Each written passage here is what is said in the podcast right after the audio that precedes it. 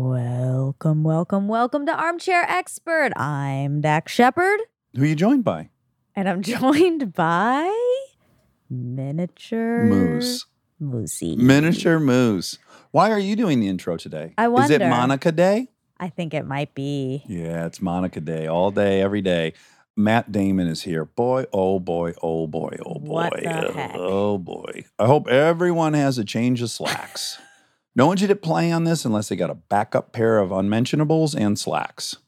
I hope everyone's smiling from ear to ear throughout the whole thing because We I were. sure did. Yeah. I think we both did. yeah. It is really funny to be sitting next to someone in an interview and feeling like you like him 100x because that seems impossible because I adore Matt Damon. I Yeah. mean, he is one of my all time favorite actors, but I was so overshadowed by your love that I felt I don't even deserve to be here. Of course you deserve to be. here. Okay. well, that's good. On a scale of one to 10, how cool do you think I played it? A 10. Oh, thank you.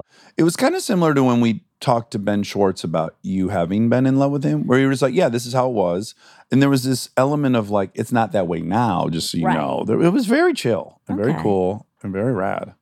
Thank you. Yeah. Radical and chill, which but is I hard. was, fucked up yeah, I was way more energized. on the inside. Yes, it was extreme. It was full body tingles the whole time. For real? Yeah. Oh my God, I'm so I think at one point I jealous. really did almost pass out. really because- at what part? Well, at one point I was like, oh, I feel like dizzy. But I think maybe because I like stopped breathing or something because I was Uh-huh. listening too hard. Oh man, what an experience. I don't need to tell you any of this, but Matt Damon is an Oscar award winning and Golden Globe award winning actor, producer, and screenwriter. His credits include Goodwill Hunting, Jason Bourne, The Martian, The Departed, Ford vs. Ferrari, The Informant, The Oceans movies, and he has an incredible movie out that I watched prior to the interview called Stillwater. He's fucking awesome in this movie, Stillwater. And I watched it with Kristen. She too was obsessed with it. She insisted we finish it the next night, which is very unlike her. It is a great, great movie, Stillwater. So please check that out and enjoy Matt Damon slash Monica Padman episode. Apple Card is the perfect cashback rewards credit card. You earn up to 3% daily cash on every purchase every day. That's 3% on your favorite products at Apple, 2% on all other Apple Card with Apple Pay purchases, and 1% on anything you buy with your titanium Apple Card or virtual card number. Visit apple.co forward slash card calculator to see how much you can earn. Apple Card issued by Goldman Sachs Bank, USA, Salt Lake City branch, subject to credit approval, terms apply. We are supported by Celebrity Cruises. I know what you think. As long as you're on vacation, you're happy. But the truth is, some vacations are better than others, and there's one that's better than all of them Celebrity Cruises. With rooms, food, and service like theirs, you'll never want a vacation any other way. And you won't have to with all the places Celebrity goes. They even have weekend Caribbean escapes if you're short on time. So visit celebrity.com, contact your travel advisor, or call 1 800 Celebrity and see why nothing comes close to Celebrity Cruises. Ships Registry, Malta, and Ecuador. He's an armchair expert. He's an armchair expert. He's an armchair expert. This is beyond exciting. I love what you're doing with the place, by the way. I hear thank you that's so three and a much. half years in the making. yeah, what do you think so far? Do you want the name of our um, It's, co- it's coming along. I couldn't believe when he told me that was three and a half years. I was like, oh my fucking God. Oh, yeah. We did this in Florida about Okay. 15 years ago, where I think I lived in Florida for five years, and I think the house was under construction all five years. Uh-huh. And then we just fucking left and went to New York. We Yeah. were like, Uh, That's the, enough. The only thing that has made it all tolerable is that I own a house like a thousand feet that way that I've lived in for 16 years, Oh, cool. Okay. which now my sister owns. So we weren't uncomfortable. We- We would just like come over here and we'd have like a picnic. And yeah, it's gruelingly slow. And as you can see, we're far from the finish line. Yeah, the whole place is dirt, but you just got to see water in the pool, which has never been seen by anybody. That's today's, this is novel. Fantastic. Yeah. So congratulations. You got So to the see kids it can first. swim. That's great. I have to ask before we get started have you been prepped in any sense? Has anyone ever told you anything about the show? No. Okay, great. I gotta, I gotta, get- I gotta get right into it. Get right into it. Okay. Monica. I co-host the show. That's something to s- Yes. to- This is say. a Yes. two person operation Monica Padman from Georgia and myself. Monica has seen Goodwill Hunting. It would be incomplete to even guess over a thousand times. Oh wow. m- way more than that. Yeah. And to the level where in school, she would close her eyes. this is my favorite part of it. She'd close her eyes and watch it frame per frame. And Wow. she could just sit there and watch the whole movie in her mind. I had it on VHS. I would watch it and then I would rewind and watch it again. And then once they came out on DVD and then you guys had a commentary, then I would watch the commentary over and over and over again. It- I know it's a an lot of people obsession. that are into a lot of things. I've never met anyone that was as into one thing as Monica is into Goodwill That's Hunting. awesome to hear though. Thanks. That- that- that's, not uh, to make you so uncomfortable. no, it doesn't make me uncomfortable. That's really cool. I hope I can remember enough about it to answer questions if you have any. Well, that's what I was thinking. I, I was doubt- Like, what am I look, gonna ask? Can I guess that Well, she then- knows way more than you about the I be- movie I than you believe do? it. I'm Yeah. positive of it. I can't even get my kid to watch it. Oh God. Yeah, it's like a she's thing. missing. Oh my God, I out. got to show you one more I thing. wa- rewatched it last night in prep. Yeah, it's a big deal. And every time someone comes in here who's from Boston, the question is, do you know Matt and Ben Yeah, yeah, as a yeah, yeah. entity? Have you met Matt and Ben? Do you know Matt and Ben? Th- That's a go-to question. So here's what when people are on the show, they get one of these, right? So for Monica's birthday, I did you, but the initials for the name are WH, Will Hunting. That's right. So that hangs in her dining room, and we often record in there, and then we post pictures, and people are like, "Who's WH?" Yeah, it looks what's like that? it looks like Matt Damon, but you guys haven't had Matt Damon on. Anyway, so just this is what you've sat down into. I would want to know, All right, good. and I thought thanks. maybe you would want to know, and That's more will great. be unraveled as we go. All right, all right. Have she you has had a be- has- tattoo on her No, back. of her face. no, no, not yet, not Has yet. Ben done the show yet? No, No. no, okay. no, all no. right. We have had Casey on though. We You had have had. Okay. Cool. and we talked about Goodwill Hunting, and I want it because we're there already. Let me just say that I too loved it. My first movie with a girl I dated for nine years was that movie, and we sat on the carpet of the movie theater because every seat was taken, and it was sold out. And I was like, "Let's just go. We'll buy a ticket to whatever Transformers, God knows what, and then we'll just go in." When we did, we sat on the floor, and it was a seminal moment in my life. That movie. And I have a theory that I hit Casey with, and I kind of want to hit you with it. All right. Well, let me first ask you, how would you explain its success? Like, what about that movie do you think captivated people? I don't know. Ben and I, when we wrote it, we always talked about just wanting to love the way it's funny you talk about a VHS. We used to talk about it in those terms too. We said, if it's just a tape on our mantle, we want to love it. We kind of stumbled into a very wise strategy, which is just, you Make know, the movie you want to be in. Exactly. Yeah. That's a hard lesson to learn. It is. And we had a lot of chances to make different versions of it. Right. And we didn't do that. It kind of has the lore of Rocky. Like, do you remember growing up and learning that Rocky, like that Stallone had written Rocky and then they Oh. tried to buy it off of him? Believe me, that's why we were able to do Goodwill Hunting. It's just knowing that story about Stallone. His journey made ours possible. oh, wow. Yeah, so not only 100%. did you know you were using it as a North Star. It was 100% a North Star, and we used to refer to it because the story we heard was that he was offered, I heard it was like $35,000, which in 1975 or whenever, he, and he had a pregnant wife and he was broke. And we knew where he lived in the same kind of neighborhood in West Hollywood, we were told. We were pointed out the house. Uh-huh. that we lived in where Ben was like sleeping on our couch because he had had this engagement that had broken off and and so we were writing kind of in a living room that had all of his shit in it Uh-huh. and um and where he would sleep and we knew that Stallone had lived just down the street and that this had all And happened then experienced all the same things. yeah yeah But basically, studios loved it and they wanted to buy it. And he said, I have to star in it. And they said, no. And they offered him some outrageous sum of money to just let go of the script and not be in it. And then he took nothing. and he was broke when he turned down the money Wow. because I think Ryan O'Neal was a big movie star and they wanted Ryan O'Neal to do it Yeah. Can you, it's a Can fun you thing to if imagine. it had happened that way? Yeah. Because Ryan O'Neal was excellent. Yeah. It would be such a different movie, though. And Rocky was, God bless him, too, not a vain project. no no He's Oh, no. playing kind of a dummy. Mm-hmm. who has similarly kind of a heart of gold and he's washed up. You feel so. Have you seen Rocky? No. Oh my God, really? Maybe that'll be my new you're Goodwill gonna, re- Hunting. You're going to retire Goodwill Hunting. Yeah. Well, in your defense, if you're only aware of Rockies three through six, you don't understand. the first understand. Yeah, movie yeah, was yeah. like a legitimate. It was nominated for best movie, or maybe even won. It Uh, It was nominated. I'm- I don't know. It might have won. I can't remember, but Yeah. but just the end when he ain't gonna be a rematch. Don't want one. Like oh god, it's just Oh, like and how playful he good. is with Adrian and their little Yeah. love affair is so beautiful. beautiful. Oh, and she's plain and he's dumb. yeah, I'm oh, dumb wow. for real, Oh, but wow. it's So good. beautiful. Yeah. so good. Okay. Do you want to hear my theory on why the movie was so successful? Sure.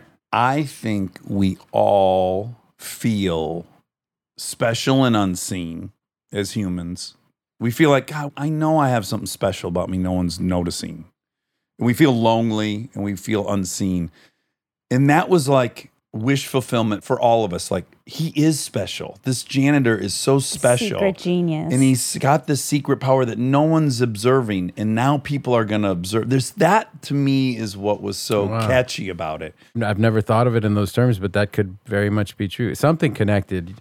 Well, I was on the outside at that time looking in. So I lived in LA. I'm auditioning. I'm not getting any work. Yeah. Brutal, lonely feeling. And I see this movie and I'm like, now I don't think I'm a genius, but I also think like I want to get recognized. Like I want this moment to happen for Well, me. well, that's interesting because actually that would be the context in which we wrote it. We would have been doing exactly what you were doing, which is Right. auditioning and not getting anything and feeling like we had something to offer. And And you did. Like you were it Right. wasn't arrogance. That movie was brilliant. And you did. You had something. And yeah, I just think that's the most special, encouraging thing about that movie is like, oh yeah, I think that's cool. Yeah, I like thinking of it in those terms. Actually, that's a nice way to think of it. But it d- it would have been born out of the exact same feeling that you know very well. uh-huh.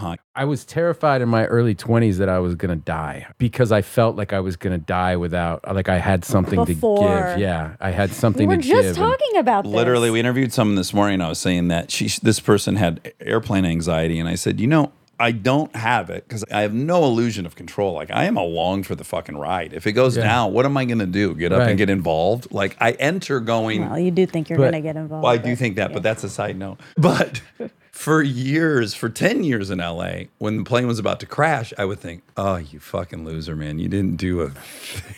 like you're Right. going to leave and you didn't accomplish one of your goals. And it was so weighty and painful. Yeah, now that you bring it up, I had a terrible fear of flying Uh huh. in my early 20s. But you don't. And now it's anymore. Not at fine. all. Yeah. Pe- Not that I want to go or I Right. want the Yeah. plane to crash at all, Right. but like, I don't want to die, but when I don't I'm up wanna there, when I think, okay, this is it, we're going down, I do think, man, I had a good fucking life. Yeah. And I'm grateful. And this is a totally happy success story. And I'm lucky. that's exactly how I feel. The first thought would be about my kids. Like, I Yeah. don't want to Yeah. not be here for them. Of course. But for my own stuff, I don't have any complaints. I know, I know. I get kind of sometimes I get distracted by the notion that we evaluate life by its longevity as opposed to like what happened in the period of time.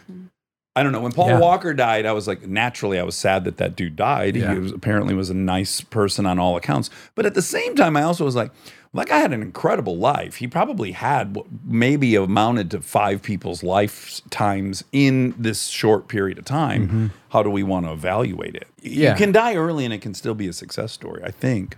It can, but there's certainly aspects. I mean, I just remember reading about his daughter, and yeah, I just was so That- sad you for. keep bringing the children up, Yeah. and that's Well- a good thing to Children's the remind ourselves of. Yes, 'cause well, I, I mean- have, I have two no, as there's, well. there's your subjective. I look at all the travel I've been able to do and all the things I've seen, and by dint of the fact that this job and the era in which I was born, and it is a number of lifetimes the way we get to kind of move around the world. And so, in, in some regards, yes, and then in other regards, there are those primary relationships that you want to yeah, nurture yeah. forever. And you can have a quote successful life and be on the plane and not feel happy or that you lived the way you wanted to live. Like the success doesn't equal. Right. It's it's like what are you calling success? right? Exactly. Yeah. It's going back to that thing about the tape on the mantelpiece. It's- yeah. Yes. Well, let's put it this way it is not an equal scale. So the pleasure of success does not equal the pain of failure for me. Right. Like the right. pain of failing for many, many years was ever present. And I thought about it all the time. I don't walk around hourly going like, God damn, look at this. This is good shit. Check me out. But I did walk around when I was not accomplishing what I was trying to do. And it's all I thought about. And I was like, yeah. And I was hyper aware of everyone else that was doing so well. Like even you, I remember watching that movie and going like, "Well, great, this fucking guy can write like a banshee too, huh?" It's hard to be generous when things aren't going your way. when you're desperate, Yeah. yes, Yeah, and I remember that. I certainly remember feeling like, oh, the ugliest parts of myself are kind of laid bare when there's a scene in this movie where Adam Driver's character shows me this kind of estate that he's been given by our overlord that I really wanted. And, and Ben and I laughed so hard when we I'm like, so he just he, he gave this to you. you know? It's like that feeling and Ben and I when we were writing it, we were like so you got the lead in the Scorsese movie. Oh well, that's you know, you know. Yeah, yeah. And Oh, suddenly awesome. we were like twenty-two-year-old actors going like, "Oh fuck that guy! How could he? You know, Yeah. why'd they cast him?" But Can yeah. you remember what age that switched for you? Because now I can own all my shittiness. I used to spread so many rumors about Vince Vaughn. I was just so intimidated by his talent and I wanted to be him. then, like, if I heard any smidgen, I would tell anyone I heard. And I'm like, now I think about it, I'm like, what a shithead I was. But I was just, just jealous and intimidated by his skills. Yeah, yeah. I became more generous when things started going really well for me. Probably. you I know? think that all mean, the time. It's easier to be a good person when you're like showered and stuff. Yeah, It's- yeah. yeah. That's right. Well, it wasn't it Martin Luther King who said, "Your character is tested by who you are in times of adversity." Right. I, think right. I always think about that. There's just really no excuse when you're in these positions to be an asshole. Like you really can't. yeah, when people tell me that I'm, oh, you're so nice. I'm like, how could I? I mean, Not be nice. How else would I be? Yeah. Like, like, can you imagine how much energy it would take to be an asshole? Well, you just said exactly what I've been experiencing for the last few years, which is people will say, like, oh, you're really kind or you're generous. And I think, I'm not. I'm Right. actually like a greedy little shit pig, but I've been given so much stuff, I can actually be generous now. Right, Like, it's not right. an accomplishment. I didn't work on myself to become this way. I have done no work on myself.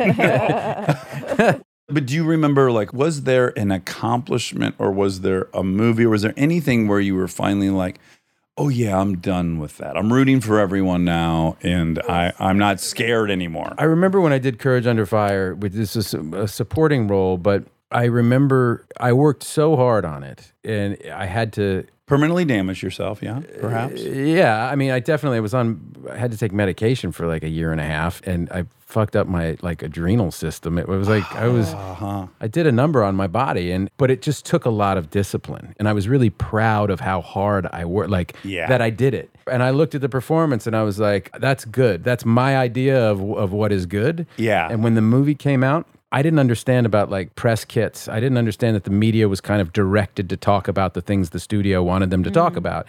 And they was like it was like Denzel Washington, Meg Ryan, Lou Diamond Phillips. It was like the big stars in the movie. Sure. And so uh, when I started reading reviews of the movie, I wasn't mentioned. Oh yeah, yeah. And I remember I was like 25 years old, and I remember thinking, well, I can't do it better than that, so I should probably quit. Maybe the business is telling me, like, no, man, if I can't get noticed, yeah. And then there were, I, I still remember a friend from San Francisco sent me a, the San Francisco Chronicle and the reviewer in the San Francisco Chronicle. I don't know if it was still Mick LaSalle, if he was doing it back then, but singled me out and spent the review kind of talking about me. And I remember thinking, well, that someone gets it. yeah, yeah, yeah. Someone yeah, yeah. sees me. Yeah. Right? Like Yeah. to your point about being seen, like I have something and nobody sees it, you Yeah. know, but it's there. I, I believe it's there. And then when somebody tells you it's there, Yeah, you it's know, wind in your sails, right? It like kind of can Absolutely. propel you. absolutely. Yeah. I have to admit something to you. This is so embarrassing, but it's the truth. So my second movie of my life was this movie Idiocracy, and Yeah. I gained forty pounds for it in like three weeks. So I gained all this weight, and um, mind you, I know I'm in a comedy. I know I'm in a Mike Judge comedy, but I had the most arrogant thought where I was in my trailer again, my second movie. I'm 29 or something, i and I've gained all this weight, and I think, you know, you, you could get nominated. I mean, they don't nominate people in comedies. Oh my god. But I start having this whole fantasy where I could potentially get nominated for an Academy Award on my second movie because I've gained 40 pounds. And I think we all have this De Niro thing in our head, like Raging Bull. So, yes, if I'm you and I went the other way, which is way harder, and I know that De Niro didn't Raging Bull, and then no one even comments on it, yeah, that's not supposed to add up that way. Yeah. Well, that- it's just funny you say that. Like Ben and I always tell this story. There's a movie that came out in the 80s, late 80s, early 90s called Fat Man and Little Boy. Oh, about the bombs. About the bomb. And the story that we heard was that the crew, they had a pool of how many Oscar nominations the movie was going to get. Oh. my god. Can you imagine how fucking mortifying Oh that would be? my Like, god. you know, like the prop guy's like, you know, guys, I'm, I'm gonna say six. I, I think only stop it, Gary. No, no, just six. I think we might not get every we might not get them all. no, it's Oh my gonna be God. fifteen. Well, we're You know, sweeping all the tech stuff, right? Right, Clearly, we're gonna. Yeah, exactly. Right. The conversations like behind the scenes, and, and we're like, that's our nightmare, right? Yes, of ever, yes, of ever being. So, by the way, good for you for admitting that you had that conversation with the mirror in your trailer. Well, listen, I can say that because it literally flips on a dime, which is it's either that or it's I, what a fraud I am. How'd they let me in on this thing? I suck. I'm the worst person involved. so right. another example of that is every time Chris and I attend like the Academy Awards or a night before party, the week leading up to the thing, I am telling myself everyone there is going to look at me and go, "Why did they let this guy in? He's like he was on Punked. Why is he here?" That's my whole feeling the whole week. I'm a piece of shit. Everyone's going to be embarrassed. I'm there. Still, Still, on the ride home from every one of these events, I'm literally in my head thinking, I might be the most popular guy in Hollywood. I think I knew everyone there. I think everyone was excited to see me. I think I was the life of that. But I literally, there's no zone where I'm okay. But that's your operating zone. You're at a zero or a ten. That's, That's an addict right. brain. That's what happens. When you started going to all those parties, what kind of racket was in your head? Well, the first year, so we went from watching the Oscars on TV to being in the front Receiving row. one. Yeah. Yeah, it was really like there was absolutely right. no. Yeah. You're like an athlete recruited out of high school. You're like Yeah. a high schooler, and a year later, you're famous Yeah. movie. Yeah. And those parties in that weekend, but right before those, the two nights before the Oscars or whatever. At the time, Patrick, our agent, who we've been with the whole time, he now owns WME. He's one Weitzel, of the f- f- yeah. Patrick Weitzel. Also, suspiciously good looking agent. Can we just Yeah, Robert Duvall told me 30 years ago that I had to fire him because I couldn't Too have good an looking. agent who was better looking than I was. He's better looking than every actor he represents. Oh, you got to get rid of that guy. I'm like, Bobby, what do you mean? He's great. He's my friend. He's like, can't have an agent better looking than you are. But uh, steak, Matt. Argentina, best steak in the world. oh, so you've met him. I did a movie with him a few years back, and I just was like, every time I was around him, I just put record in the tape recorder in my head. I'm like, I want to remember every word he says. I worked with him in '93. We did a movie called Geronimo, and I had lunch with him every day. Yeah, yeah, yeah, I, I, lo- I just loved him. He was a hero of mine too as an actor. So I'll just tell you this. So before the table read, we meet him. Again, I'm having like imposter syndrome. I don't belong in this movie. Blah, blah. I meet him. He's all over the place, man. He's talking about jujitsu and steak and all this stuff. And I'm, I don't know. It's just a very chaotic kind of first conversation. Yeah. And then he sat down for the table read. And I was like, oh, wow. I don't know that I've ever worked with someone who a word can't come out of their mouth that doesn't sound real. Like just another, a whole other gear I've not witnessed. yeah, it's like one of the best actors in the world who's now 90. You know what I mean? It's like you there's just nothing he can say that will ever appear false to you. you know, it feels so fucking true. yeah. And then when he sat down and he started doing that thing, I was like, oh, he can still do that thing at a hundred percent. Like he can do that. So talk about not belonging. The year of Goodwill Hunting, I was nominated as an actor, and the other nominees in the category, and I remember this because we still have the picture. It was Jack Nicholson, Robert Duvall, Dustin Hoffman, and Peter Fonda. Oh my God, my God. And so, That's probably the biggest nominee group ever. so we took a picture at the luncheon, and they printed it in the Boston Herald. And my father called me. He was howling, laughing. He goes, "It looks like one of those things at Disneyland that you put your head in."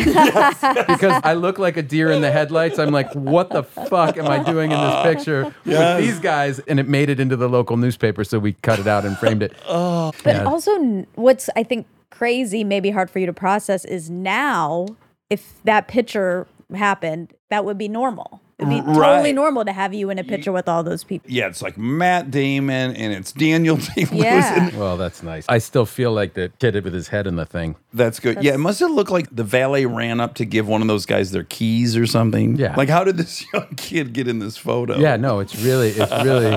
And there's the Boston thing too of like, you're not all that, bro. Oh, I You know know. what I mean? Like, we love taking you down a peg. I know the specificity of the Boston thing is like, oh yeah, yeah, good for you. Yeah. Every sentence is basically like, don't think you're hot shit. Right. Yeah. right, exactly. Wait, the agent. There was a story. Oh, right, there. right. So you were going to party. Right, that year of Goodwill Hunting, they didn't do like CAA invites you to. It was like Ben Affleck and Matt Damon invite you to the CAA, CAA party. party, yeah, now, yeah. meanwhile, so Ben and I were like, we started calling it our party. right, right, right, right, As far as we were concerned, it was our party. Like, who's coming to our party? meanwhile, there's only three parties, and everyone goes to all of them, right? so that was a huge one for us. Like we like walking in there, and it was every single per. It was it was Brad Pitt and Tom Cruise and Sean Penn and fucking Robert De Niro. We were like, what the fuck? They're yeah. all at our party. At your party. but yeah, so that was a big one. It must be so much more fun to be sharing the fish out of water experience with somebody. Like you basically got to do it with a wife. I don't know how people do it by themselves. It's so surreal. Just the getting famous thing is really surreal. It too. really is. Can I ask what your specific like thing that you were like, oh, I wasn't anticipating this? the relentlessness of it. What it took me, I think, years to realize was that nothing in the world changes, right? The big things are still the big things Israel and Palestine. You know, they- they- Uh-huh. everything's the same. Yeah. And intellectually, you understand that. But your subjective experience is never going to be the same right. right? It's Yeah. like somebody rewrote a little bit of code in your subjective experience. And so your world is entirely different, Yeah. but the world is exactly the same. And it's a real mind fuck. And so I was lucky that I was 27 because I had, I lived through my 20s slugging it out, falling on my face, getting rejected a lot, e, Yeah. living a real life. Yes. And so I had some context for what was happening to me. Yeah. And I also had real friendships and a great family and a real foundation that I could lean on. yeah. But I've never felt so fucking unmoored. It's a real weird thing. And it- it's really hard to explain the comprehensiveness of it to somebody to whom it didn't happen. And rightly so, there's really like no empathy on the table there. Like, of course, why would I feel bad or even want to explore how that could be bizarre because you're Matt Damon and yeah, yeah. Boo-hoo. Right. Of course. You don't, yeah, you certainly don't want to be seen to be complaining about it because it's also something that's, for some fucking weird reason, coveted in our society. So, yeah, right. And because the world is still the world, the real intractable problems in the world still take absolute precedence over anything, concluding your s- little subjective experience. So, you shouldn't bitch and cry about it, right? yeah. So, you don't. Well, okay, so I don't know exactly where you're from. I mean, I know you're from Cambridge, but I do know Boston. I've worked there. I know the vibe there. It's not super dissimilar to Detroit, where I'm from. So here was one really weird aspect for me was all growing up. If I sat down at Denny's and then you're a man and I stare at you and you stare back at me and I hold my fucking glare at you, You guys are going to the glory hole in the bathroom. no, not if, I wish. No, in my town you were going outside. Oh, oh, yeah. Yeah. Well, it's going Yes. one of two ways. Yes, but dudes regularly, dads left restaurants and fought in the parking lot where I grew up. It was very, you could not stare at someone in the face. And then if they stared back and you held it, that was a fuck you, you'll look away.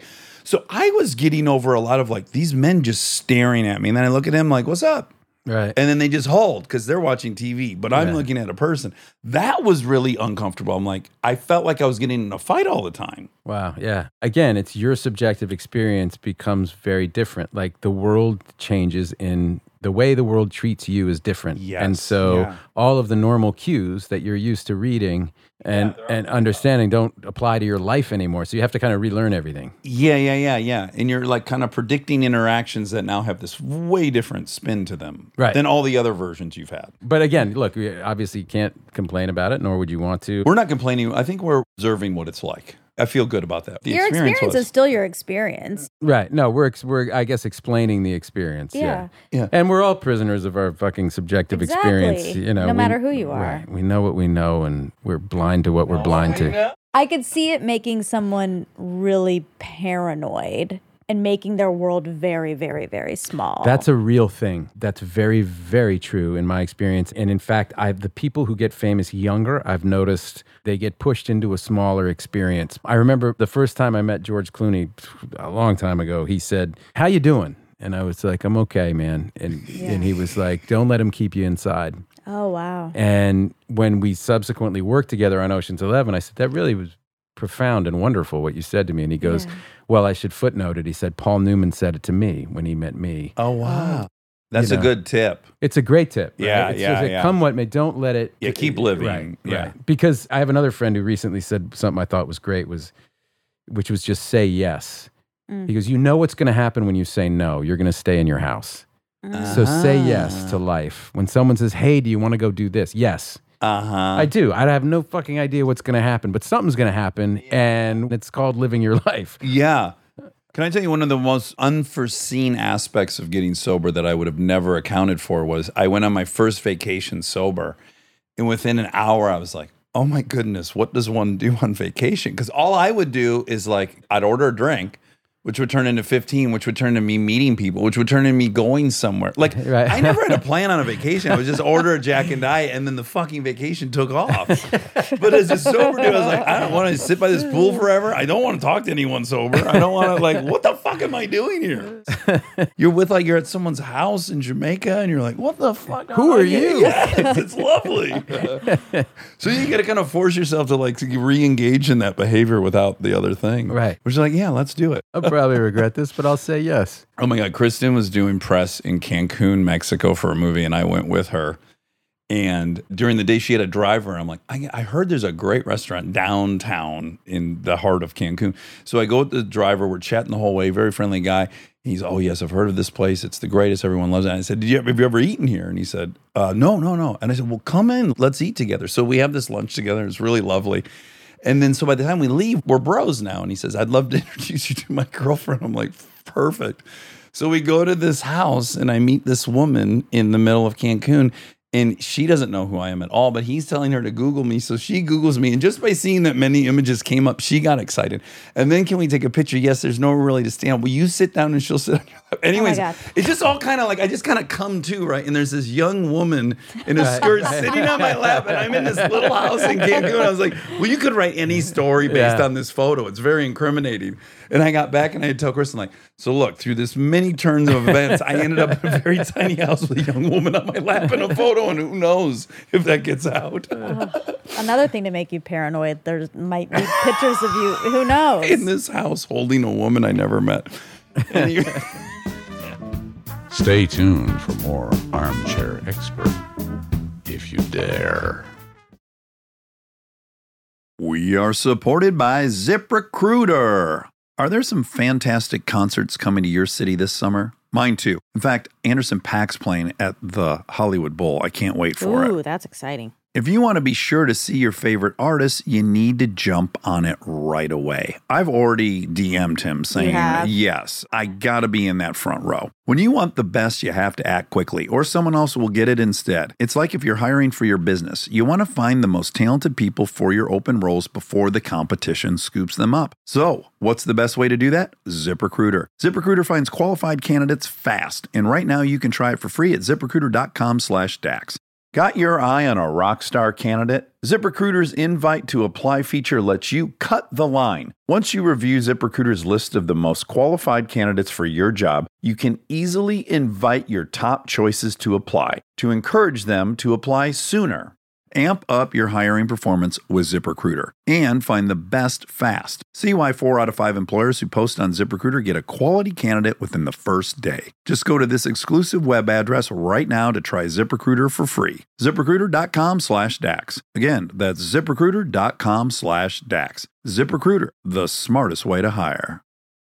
We are supported by BetterHelp. Listen, I understand that sometimes you want to keep things to yourself, process your emotions in your own time.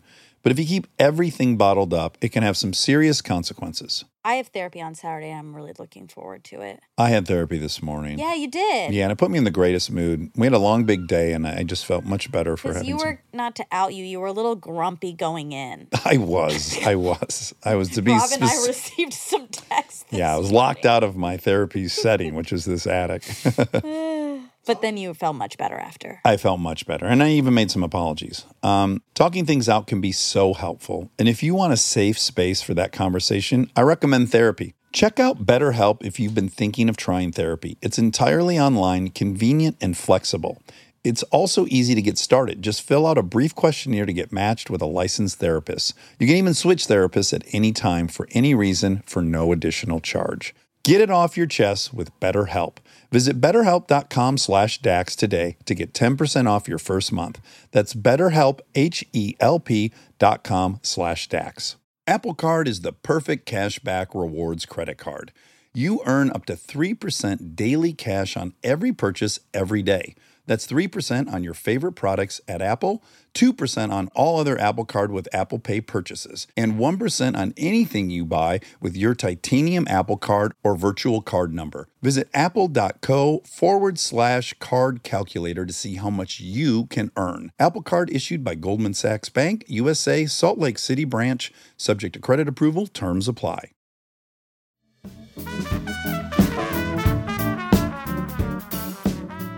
Okay, so one brother or two? One. And you're younger. Yeah. How much younger? Three years. Mm-hmm. Okay, parents got divorced at 2 I was three. I have a five year old older brother. Okay. Mom raised you, right? Yeah. And my dad was very much there, but we would go every Tuesday night, every other weekend. It was one of those. Yeah, yeah, yeah, yeah. Yeah.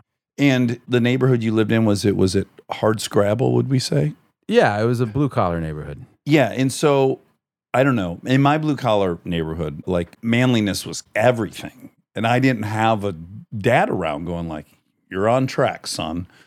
So I was very drawn to like whatever boys were doing. I was just insatiable for that male approval. And I wondered if you experienced any of that. No, my dad was such a part of our lives that I wasn't seeking that out elsewhere. Okay. We played a lot of sports. I was an artsy kid. I loved doing theater, and, and we lived in kind of a what we called a co-op house, kind of like a commune. There's like six families inside. Yeah, Yeah. yeah. So it was a triple decker, but it was like a double wide tri- triple decker. Right, right, right, You know, right, so right. there were six families instead Yeah. of three. There's like the Hot Wheels container you put the cars in. Exactly. exactly. upside it's a massive rectangular box of joy. Kind of a hippie, kind of lefty, but in a real a real neighborhood. All kinds of people and I mean it was idyllic in a lot of ways. It was. Yeah, really. It was really wonderful. And did you think your brother was the coolest guy on the planet? He was definitely the coolest. He was actually the coolest guy on the planet. he so- actually was. This Yeah. this is the one guy who was. Yeah. And the difference for me, I think, than from, from you is the three year difference. What that allowed was when I got to high school, he was a senior. Right. So I was like protected. Yeah, were you? Yeah, it was 3,000 kids in that school. It was a tough school. And Right. I was a little kid. And uh, You were? Yeah, till my junior year. Oh, really? Yeah. The first time I see you in my life is um, School Ties, which I loved. Right. And it's a Brandon Fraser vehicle. Sure. That was his movie. yeah, absolutely. And then there's this guy. This guy is so good looking and he's in such good shape. I remember as a boy who you were five years old, I'm like, look at this fucking body. Uh, really? Jeez. yeah. So I assumed you just looked like a gymnast your whole life. A gymnast. In that movie, you look like a gymnast. I guess so. Yeah. Yeah. Yeah. You got the deltoids and you're fucking jacked, and lats, the whole nine. I haven't seen it in 30 I would years. love man. to sit with you and watch it because Uh, I would pause it with a laser pointer, and you are looking as good as a human body can look him at. Well, I was fucking 20 years old, man. I mean, Oh, but you know, you were I doing- turned, I turned 21 on that movie And did you work out a lot? for the movie. Yeah. For the movie. For the movie. So that movie, School Ties, I don't know how many times we auditioned, but we must have auditioned 25 times. Uh huh. and it was like one of those things you get pulled in with groups and it's, you know and chris o'donnell's in the movie Yeah. cole hauser's in the movie ben and i both tried for brendan's part everyone tried for brendan's part and then they go no maybe you're better for this guy maybe you're better for this guy we did screen tests at paramount i'll never Oh forget wow. it was a big deal and then they found brendan that was another one because chris got scent of a woman before school ties came out and so the press packet on school ties was all about brendan and chris Yeah, of and course. so again, I'm like, I, I got overlooked on that. one, You know what I mean? Yeah, it was yeah, yeah. I remember going like, I'm into this dude. I really like this dude, and he's the bad guy, but I'm kind of drawn to him. like, oh, that's good. When did you? Did it start w- with Goodwill for Yeah, you? I was in eighth grade. Eighth That grade. was my Uh-huh, intro. uh-huh. That was my intro. But then I went back. Then I did all. You did all do of school them. ties. Yes, I Because he's did. great in it and the body is Of course. off the charts. You should know since you don't listen to the show, just so you don't feel uncomfortable. Dax loves male bodies. It's not just It's yours. not- okay. I, Right. yeah, I have a calendar here with all my favorite male yeah, bodies. there's lots Yeah. of male bodies in Just- there for him. Again, the whole guy thing and not a dad. Like, like I thought Schwarzenegger looked great. like, oh, that's a great way to look.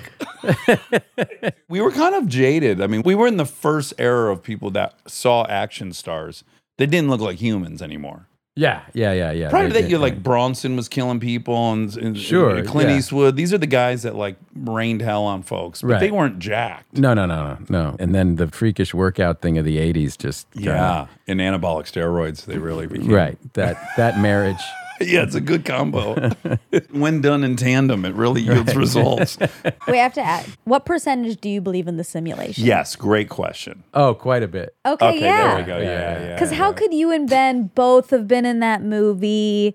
School time, like how could it all work? Well, Ben out didn't the way- make it. Ben didn't make it. No, he's in it. Oh, he is. Yeah, he's got Yeah. a small part. He's, he's Oh. one of the th- six guys. Okay. Uh, Yeah, Um, exactly. I There's know a my weird stuff. parallel though, because I'm now remembering that Ben was also the dickhead in um, Dazed and Confused. Dazed and Yeah. Confused. Yeah, so you guys kind of both got in Yeah, got him the playing door. dickheads. Yeah, yeah, yeah, And you're both so nice. well, you you're nicer than him, I think. I'm so much nicer than you are right. Yeah, yeah. well, Monica's in love with both of you, like head over heels. Had Yeah. posters, no, has It's- read every but it's interview. tied. Well, my wife, in fact, she was a Ben fan. Uh, Yeah, before we met, and her best friend was on Oh. my Your team. team. And so we still we still joke about that. I'm like, I've always got Eileen if, as a backup if she has a plan. backup if Lucy fucks me over. oh, that's great. It's really fun how us on the outside, like, here's what happened to me. I saw Goodwill Hunting. I fucking loved it. The fact that you guys wrote it. But I don't know, in my head, I made it that you wrote it.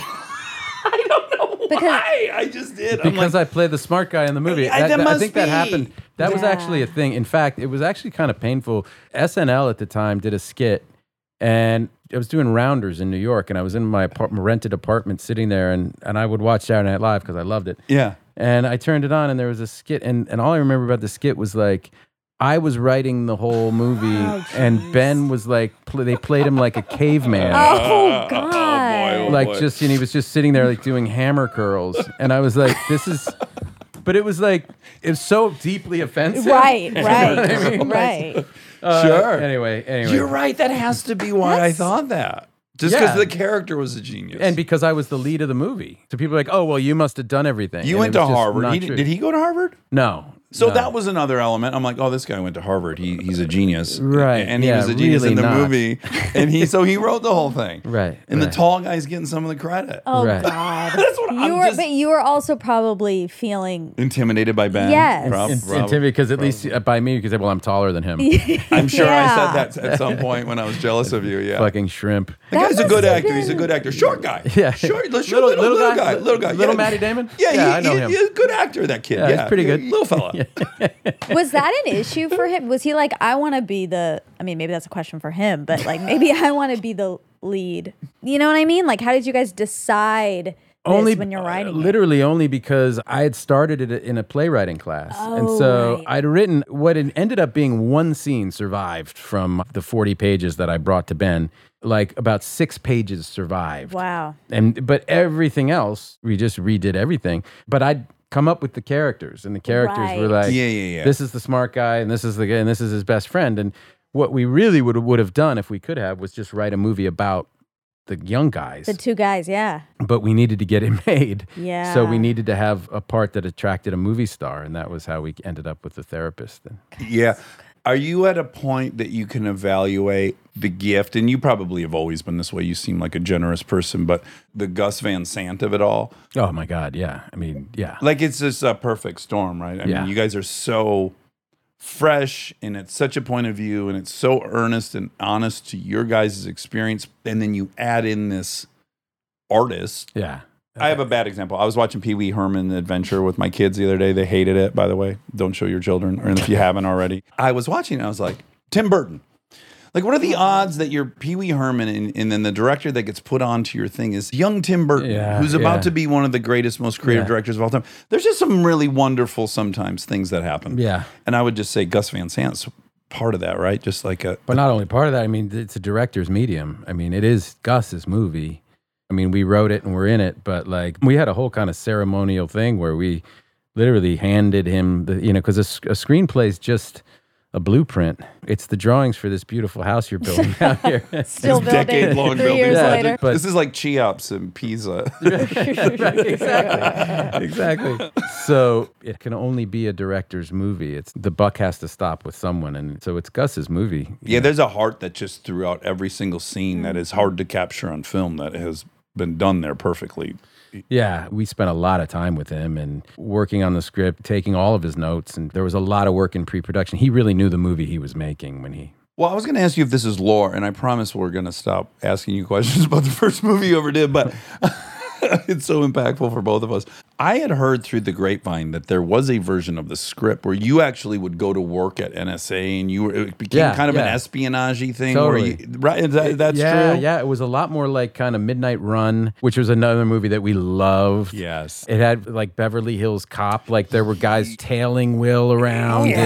And yeah, it was that was the script we sold. It was a high concept thing. And it, we went to Castle Rock, which was great that we did that because Rob Reiner eventually came into one of these meetings and said, What's with this whole NSA thing? Oh my God. And we were like, you know, because that's the, you know, the movie you guys Oh, want to Midnight make. Run, Beverly Hills Guy. And he was like, this other stuff is really, I think, the movie. And, and so we resisted it at first because we went home, we took out all of that stuff, and we had 60 pages. Yeah, yeah, And we yeah. were like, yeah. what the fuck are we going to do? Like, Yeah. And that's when we had the whole conversation. Well, what movie do you want on the mantle? Because we were like, well, this movie, no one's going to see the, this one. Yeah. But we were like, Mm. but this is what we really want to do. Yeah. And they're giving us permission to do it. Well, he probably Rob identified that the part of the movie that he liked was the part that was your story. You got- Right. The It was rest of it was authentic to totally you. derivative Yeah. of other movies that we liked, right? Sure, of course. Yeah. That's another weird blessing. Like, because I got to imagine at that age, if it's not Rob Reiner that says that, you guys might not listen. Right. Like, Yeah. what another gift that someone- Simulation. Eh, It's right. simulation-y. simulation You're living in Same- one. we're, we're living in code. one. Fucking We're living in one. You want to hear? You want to hear a crazy idea? Yes. Yeah. So I talked to Demis Hassabis a few years ago. Is that he's the guy who does DeepMind, these- The big AI thing. the big AI thing. Yeah, yeah. I had this conversation with him, and I asked him about simulation. uh Uh-huh. huh. And he said, "Well, it's interesting. It's an interesting question. I can tell you that I have built the most complex simulation." Uh, on planet Earth, and he goes, "Something's going on." And I was like, "Whoa! What Oh my god. Oh, And wow. he started to explain that he found that primitive Earth was kind of the best, you know, about 10,000 AI was kind of the right number, and they kind of formed tribes, and you'd need opposable thumbs. Like, suddenly you needed all of the same things that kind of we are. Uh-huh. And he said, look, if we build simulations to kind of solve our problems, right? To kind of run, Model run- things. model things. Yeah. yeah. So if this is a simulation, then we are the AI. Yeah. Right. Yes. And he goes, So just imagine if we ever become advanced enough to hack our way out of this. He goes, Because what if the creator we're confronted with is more simple than we are? which by the way will be our future. Yes. We will eventually create Exactly. things that we don't understand. Yeah, right. Or it's already Exactly. probably happened. Right. Yeah. Oof. It's good stuff. Well, because Good, we, good we brain melting stuff. yeah, we, we talk about nonstop. And we actually did a specifically just simulation episode, and it's yeah hard to lock into what one you believe in. Like either you're real and everyone else around you is sim. The current theory we left with is like, what if this is one of the 10 million models that are being run to figure out how to deal with climate change? Mm-hmm. Like currently, wherever this thing was invented, they're dealing with climate change. So they ran 10 billion models to see if anyone could solve it, and we're just one of the models that's trying to solve. And it happens for the computer in a second, Right. but for us, it's this this 80 year ride. I started really thinking about it Ah. when in 2016, when in the course of a month, the Cubs won the World Series and Donald Trump was elected president. Yeah, I was Ah, yeah, like, yeah. Come on. yes, This ain't yes. happening. This isn't real. Yeah. Oh. You know what? My final piece of proof I've decided where I'll believe wholeheartedly it's simulation is I keep watching 60 Minutes and they keep interviewing people at MIT that seem to have shut down aging. They're doing it in mice, right? They're erasing part of the epigenome that turns off genes. Yeah. And in doing that, they bring them back to their like 20 year old self. And they've done it, they do it. They have reversed aging in mice. They have it with mice. Yeah. Yes. So my thing is like, if I find out in a few years that I'm going to be living forever, that's the time to go. Like, all right, guys, what were the odds that in 150,000 years of human being here, I was born in the year where you could turn your aging off? It's funny. I had that conversation with my dad before he died because I was like, "Can you imagine the the cruel irony if we are the last two generations? Like if you if you laid out there's some statistic like if you laid out playing cards to represent the history of the earth, right? You would stretch them for like 10 miles, right? And the decks of cards, one after, you know, playing cards would go for 10 mile and, or a mile, whatever it is. Human beings, human life would represent one piece of the last card Yeah. that you put down there. Yeah. There's the geological calendar they do too. Or it's like if you overlay 5 billion years of history into a 365 day calendar. That's right. Humans That's right. arrive. Ar- arrive. at 11:59 p.m. on, On the- December 31st. on the final day, right, exactly. Yes, and Yeah, you're yeah, like, yeah. "Oh, okay." Right, exactly. So, it, w- w- working with that kind of time scale, what are the odds that we are the generation that understands that aging is going to be reversed, Yes. Yeah. but dies before it happens to us? Yes. Like, is that epically bad luck? Yeah, like you're on your Like- "Ah." deathbed and you're, like, you're drifting off, and on TV Yeah. there's a We did line it. of people getting vaccinated for aging, and you're like, "Fuck!" Yeah, almost made it. Talk about like watching the bus drive away. You didn't make it. Right, Uh, right. Oh, that's cruel. right. Okay, I'm going to seamlessly apply that to your career by saying, despite these setbacks up until Goodwill Hunting, I don't know that I've observed a career, maybe a handful, that it, it seems you've chosen right. Like, I mean, impossibly so for the last 20 years, where soon as Goodwill Hunting happened, you certainly got offered the lead of many things and for five times the price you had just made. That's so fucking tempting. And then yet you're taking more supporting roles. You're doing all these things that I want to know how you had that kind of foresight. So, well, so in some ways, I got lucky. Like before Goodwill Hunting came out, Ben and I each got offered movies. He got offered Armageddon. I got offered Saving Private Ryan. We would have done either one. right, right. I mean, I would have happily done Armageddon. He would have happily done Private Ryan. But there was something about because I had done The Rainmaker with Coppola. yeah. In one calendar year, I had a Coppola movie, a Spielberg movie, and Goodwill Hunting come out. Yeah, Gus's yeah. movie. So it was just like You got fucking stamped. lucky. Yeah, just Yeah. incredibly lucky. And Yeah. then. But you could have definitely mismanaged that. Many people have. And I did. I made movies that didn't work, but as long as one out of every three of them kind of worked, If uh, you got two in the bank, yeah. right, Or- then, yeah, then yeah. you can kind of keep. They they let you keep going. And then I had a lull right before Born came out in like 2002, where the phone stopped ringing, and it was like, oof. Can I ask really quick in those moments, what kind of story do you tell about your life? Are you like, yep, knew that was going to happen? Or Or no, no, actually, by that point, I was like, well, I wrote my way out of obscurity. I can do it again. Yeah, I can do it again, and, Yeah. and I'm in a much better spot than I was five years ago. So Right. I'm okay. oh, that's good. So I, there was never any panic. Like I better take this big shitty movie because I'll never work again if I don't. Like I didn't have that feeling. I kind of felt like oh, it's okay. It'll suck not to be offered stuff anymore, but I can still try to figure something out Yeah. and hustle. But then the Bourne movie, that was a huge like. It was like an inoculation, like where I knew I had another Bourne movie in two years, Yeah. and so I was really free to do whatever. I That is I- I so wanted. nice. Yeah. It's kind of like you had a safety net for 14 years. I mean, certainly up until 07. It- 2002 to 2007 were the three movies. And Okay. then we did another one five years ago. Right. And then, I mean, I had The Departed in there w- in that yeah, time. yeah, like, yeah, yeah, yeah. You know, yeah. where it's like you get called from Scorsese. It's like a dream. It's pretty bonkers. Who directed the firstborn? Uh, what's Doug his- Lyman. Yeah, Lyman. Yeah. He didn't direct all three. No, he directed the first one. And then Paul Greengrass directed the next ones. I was thinking to be in a franchise, you're in a weird way, you're kind of like on a TV show. Because when you're on a TV show, which I was on once for six years, you're in this weird dynamic where every week you have a new guest director coming in. Right. Sometimes they've seen the show, sometimes they haven't, and they're just lying. And you're in this bizarre position where you, as the actor, probably know the show better than the director does. And so there's like the trust is a little harder. And I just wonder what it's like to have done the firstborn. It's so wildly great in so many ways and successful. And then someone else comes in. Do you feel the sense of like, I know what this thing is. No, You didn't. Not at all. Not at all. Oh, really? No, we struggled with the first one. We were o- over budget. We were over schedule. That's kind of a Doug move, though. Yeah, yeah. He kind of works beautifully in chaos, it seems. He does. I love him, and I would work with him again in a New York minute. I love Doug. Yeah. and he's a great director. Yeah. but he's just he does thrive in chaos. Like Yeah. he's cre- creatively, like that's his jam. Like he's great, like better than anybody I've ever seen. yeah, yeah. I in- love that. in chaos, and he gets great stuff because of that. yeah. But when they- it came time to do the second one, the studio was like, they didn't want to go through that again with him. right. And, and so they started asking about other directors. And I saw Bloody Sunday. And Paul, for a director of that caliber, Doug or Paul or any of those guys, they have to. It's not an assignment where they come in and go, like, hey, I'll direct this one. It's like, this is a year of my life. It's going to be their movie. Wait, yeah, absolutely. It's, Yeah, yeah. it's what do I want to say with it? How does it fit into my body of work? Yeah. I remember Paul came to Prague and had dinner with me. I was shooting a movie there, and he came, and that was the first time like I'd sat down with him. And I mean, he's a brilliant, brilliant guy, and he Yeah. comes out of journalism, and yeah, just an incredible guy. But those movies were very much Paul's.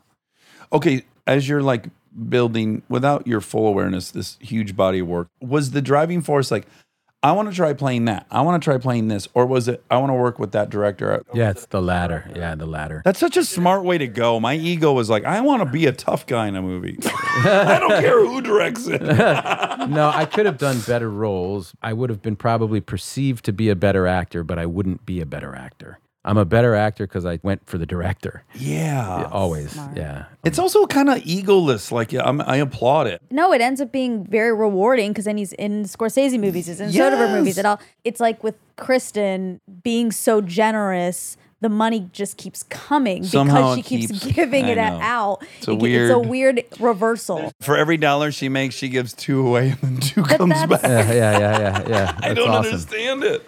It's But I, you wonderful. know, I did the episode of House of Lies. Because you're friends with Cheadle. Yeah, I'm, fr- I'm friends with Don, and we had too much wine one night and, and started spitballing ideas. And like that show was a really, we couldn't believe we didn't get in more trouble for that. Like it's so, we Uh-huh. tried to be like, create the most offensive version of me as we could. Yeah, and yeah, Don's yeah. like the consultant I'm hiring to like get me out of this jam because I'm such a fucking Yes, asshole. yes, So yes, yes. great. And we had so much fun, but I got to be with those four when they worked together. It was so fun. And the generosity amongst them, Yeah, like, yeah, yeah, and yeah. watching them improvise. I didn't understand. I'd heard Don talk about it, but going down and being a part of that and watching that happen, like the script was like out the window and the, it was all about them and they knew exactly what they were doing. They were all so good and they were all leaving so much space for each other. Can we single out Josh Lawson? yeah, yeah. I love Josh. God, what a guy. Yeah. If- Infuriatingly funny. Yeah, but the, I felt like they were like a great band. Yes. No one played the same instrument. In no, that group. they never stepped on each other's toes. They left room for each other, and they all knew when one person was going to solo, and they were like, but Yeah. together it was like it was just super fun to watch. It totally was. It totally was. And then Cheadle gives it this thing that can't any no one can give it. Mm. yeah, They Yeah. used to call it, you know, his fucking speeches on that show would be like flipping the I know, pages, like I know. four pages, and they would call it getting cheated. Like if you, oh fuck, I got cheated this week. I got like a three and a half page fucking bullshit monologue that makes no sense. Uh, that's great. But that's kind of how Oceans felt. I know you guys weren't improvising, but it really felt so flowy and that you guys were all in your own exact space. I love that movie. We were really relaxed because we were used to headlining movies and having all this pressure. Yeah. And suddenly it was like, oh, I just come up, I'm gonna breeze through this scene. I Yeah, have what one number line. were you on the call sheet in that movie? I was probably three or four. Yeah, that's been, it had I mean, been there a while. was George and probably. Brad, Julia. I mean, I was probably four, maybe five. Yeah. I don't know. It's I- but- kinda nice, right? It was great. And no egos. Like that particular group of people, too, were like, we, we all realized really quickly that, like, when you got called to set, like, the goal was to get f- there five minutes early because if you showed up on time, you were the last person, and Wow. and it was a standing ovation every time, Oh, right? And you were and you were Mr. Big Time. Oh my God, it's all gone to your That- head. What a great Yeah. Sometimes- working environment. Sometimes shit, they, like big dogs can neutralize each other in a great way. But none of those guys are like big dog d- guys. Right, They're right. just not. Like, I mean, I don't know how many movies I've done with George now. He's directed me a bunch, and Yeah. I mean, he's just he's just so not. He's just. And Brad couldn't be more normal. Like I've never seen. Like you talk about the surreality of like fame. Mm. I've never seen anybody get it like Brad. Oh, N- nothing fucking close. And Jerry Weintraub even said it to me. I remember we were in London and he was like, Every generation, there's one guy.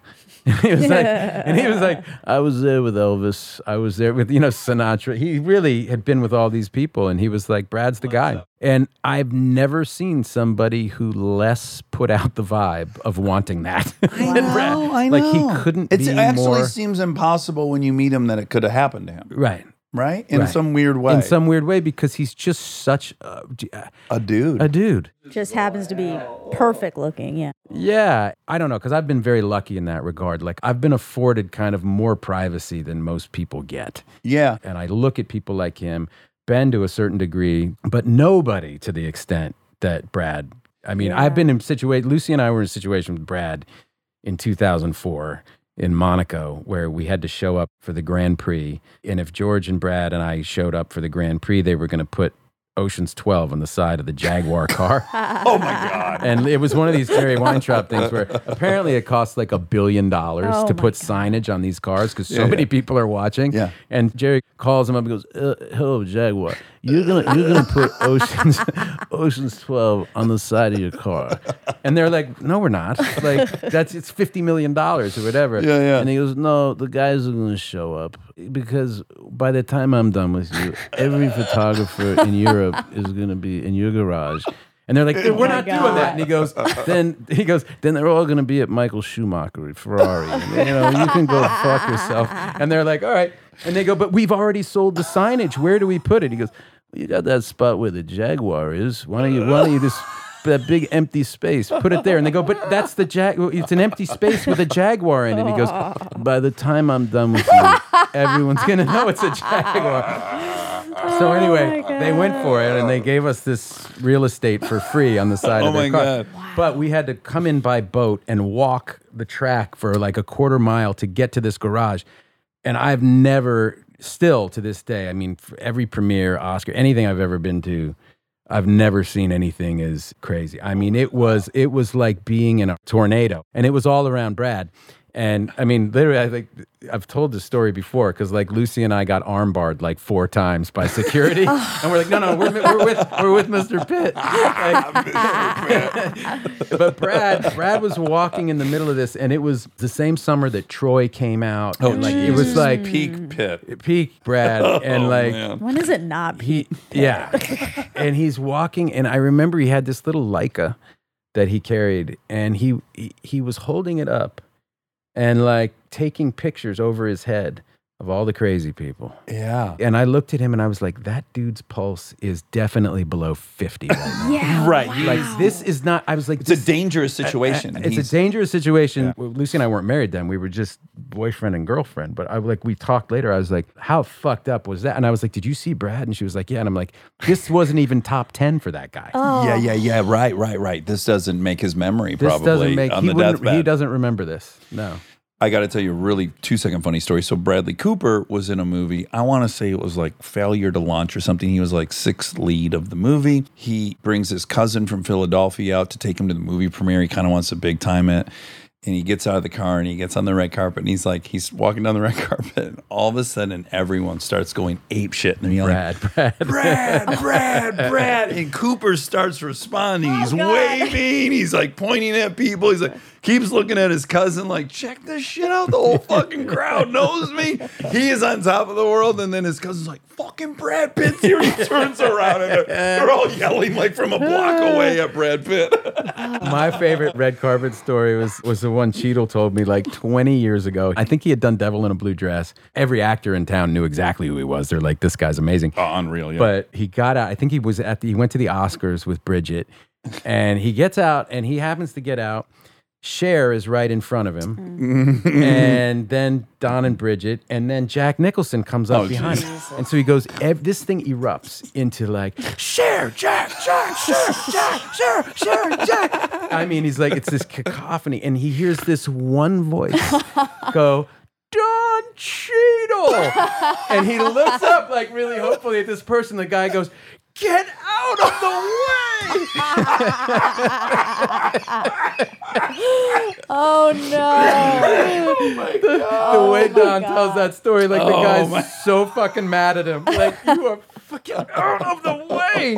Jesus! Oh my god, that reminds me. The first time I ever did Letterman, the first guest was Tom Cruise, and I was the second guest. And the fucking town car pulls up to the Ed Sullivan Theater, and as I'm about to get out. There is barricades, and there's probably a thousand people that have come to see Tom Yeah, Cruise yeah. walk into the thing.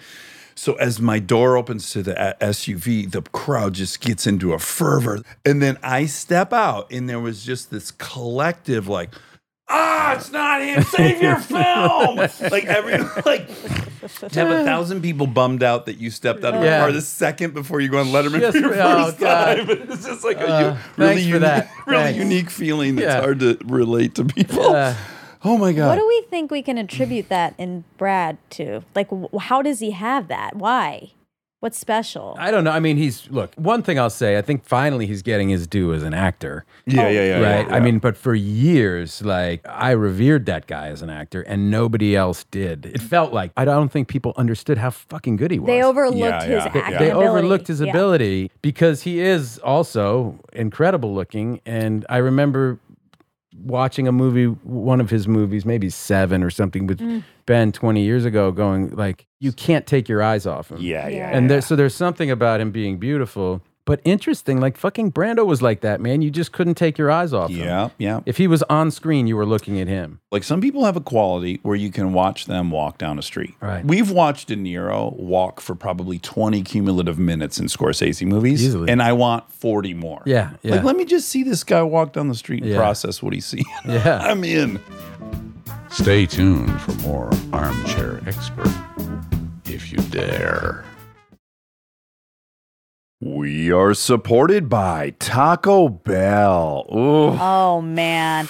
We often do two recordings a day and we have this little nice lunch break that we enjoy and we're always craving something really yummy. Yes, something fresh, something high quality, something like the all new Cantina chicken menu from Taco Bell, which is exactly that. It's so yummy. It has slow roasted chicken, the pico, that purple cabbage, and an avocado verde salsa sauce. Oh, delicious. Outrageous. The new Cantina chicken tacos, burrito, and quesadilla are the perfect daytime choice. Try the new Cantina chicken menu at Taco Bell now. We are supported by Squarespace. Guys, we have a Squarespace website that's just gorgeous. That Wobby Wob, you uh you built that yourself using all the templates, yeah? I sure did. Yeah, easy peasy. So easy. Well, The best part about Squarespace is it's an all in one website platform for entrepreneurs to stand out and succeed online. You can get discovered fast with integrated, optimized SEO tools, and you can choose from professionally curated layouts and styling options with Squarespace Blueprint. Plus, you can kickstart or update written content on any website, product description, or email with Squarespace AI. Head to squarespace.com for a free trial and save 10% off your first purchase of a website or domain with the code DAX. We are supported by Men's Warehouse. When you wear a tailored Men's Warehouse outfit, it makes you feel confident, like you can do anything. Whether it's a snappy suit that makes you want to dance at a wedding like no one is watching, or a smart casual outfit that gives you the confidence to nail a job interview. Yep, you should give Men's Warehouse a shot, and here's why. Men's Warehouse is the only nationwide men's clothing store that has a tailor in every store to fit your suit, shirt, jeans, etc. to your bod. Men's Warehouse features clothes from the best brands in the fashion world like Vera Wang, Kenneth Cole, and Calvin Klein. Men's Warehouse isn't just suits, they have jeans, t shirts, shoes, hats, and even underwear. The tailoring is game changing. It really makes a huge difference in people's outfits if it's tailored to your body. You could have a kabillion dollar suit, and if it doesn't fit, it looks terrible. Yeah, agreed. Yeah, it's key. Men's Warehouse is everywhere with 600 plus locations nationwide. So if you need one, and you will, there's one near you. Feel like you can do anything in an outfit from Men's Warehouse. Visit your Men's Warehouse store or click or tap to shop online.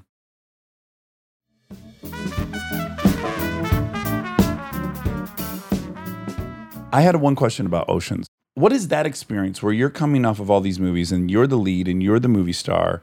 And then you come in and Brad's going to take the role of like the playboy. He's going to take the role of the Yeah. most charismatic guy in the world. And then Clooney's going to take this role too, right? And then you're going to come in and play more of a nerdy role. Right. Was that like a relief or were you like, oh, it's so weird. There'll always be someone kind of ahead of me or there'll be someone, you know what I'm saying? Yeah, It's, it's yeah, a mildly yeah. offensive question, but No, no, no, no. I never kind of fancied myself a movie star. you didn't. Like, no, I was. I always felt like I was a character actor, and But you're and I so didn't- good looking too. You're Nah, too good dude. looking for a character. and- but I'd been in the real world long enough Yeah, to yeah. know that, like, look, there's a difference. I don't know. I don't. th- There's- I, I have the image of you getting in the fight on the playground and Will Hunting. First of all, you look great. You look like you've been in fights. I don't know if you have, but it, you, Right, you, good. you did it. basketball court. You did it. basketball The basketball court. Yeah. What did I say? Field. Playground, which is crazy. Okay, well, it's Sorry. I inner city just had to- basketball court. It's kind of the Real-time playground. But anyways, context. let's not get hung up on that. Totally look real. You look like a dude who can fucking throw right. and you're gorgeous. But there's always a Brad Pitt. There is, yeah. And the quicker you accept that, the happier you'll happier be. you'll be. I've seen actors and been in close quarters with actors who wanted to be the thing that they weren't. Yeah, yeah, yeah, and that's painful. Yeah. All right. One of our favorite movies of yours, which I don't know that was many people's favorites, The Informant. Yeah. You are incredible in The Informant. That is one of my So favorite good. comedies ever made. Thanks, man. I'm really proud of it. And it's actually, Steven said that it's one of two movies, Out of Sight being the other, that he wouldn't change a frame of Oh, that's, awesome. that he's done. It is so Yeah. good. The way you string out that runner of how much money he stole, I, I can't believe what a funny joke that is. And your delivery, like, I need people to understand comedically what you're doing there because you're so sincere every time. Right. Every time you tell it, I think that, well, that's the last time I'm going to hear that number. That was the actual Right, number right, that he stole. right. And it keeps getting more and more. po- I- Guys, guys. that's one of my all time favorite jokes in a movie. I mean, it Thanks, just man. kept every Yeah. fucking 12 minutes we found out another number. Yeah. It just wouldn't stop. the unreliable narrators are really fun. Oh my God. But it was also like Scott Burns wrote it, awesome, like amazing screenwriter. And then Steven just really was dialed in. Like one of my favorite stories on that movie was there was a day that we shot in the courthouse where he actually stood up and made a speech to the community at, before his sentencing. Uh Uh-huh. huh. And we shot what he said. And the first thing we did was kind of a wide of me standing up. And it was all the actors were sitting in the gallery. Like I had to apologize to the town, as Mark Whitaker did.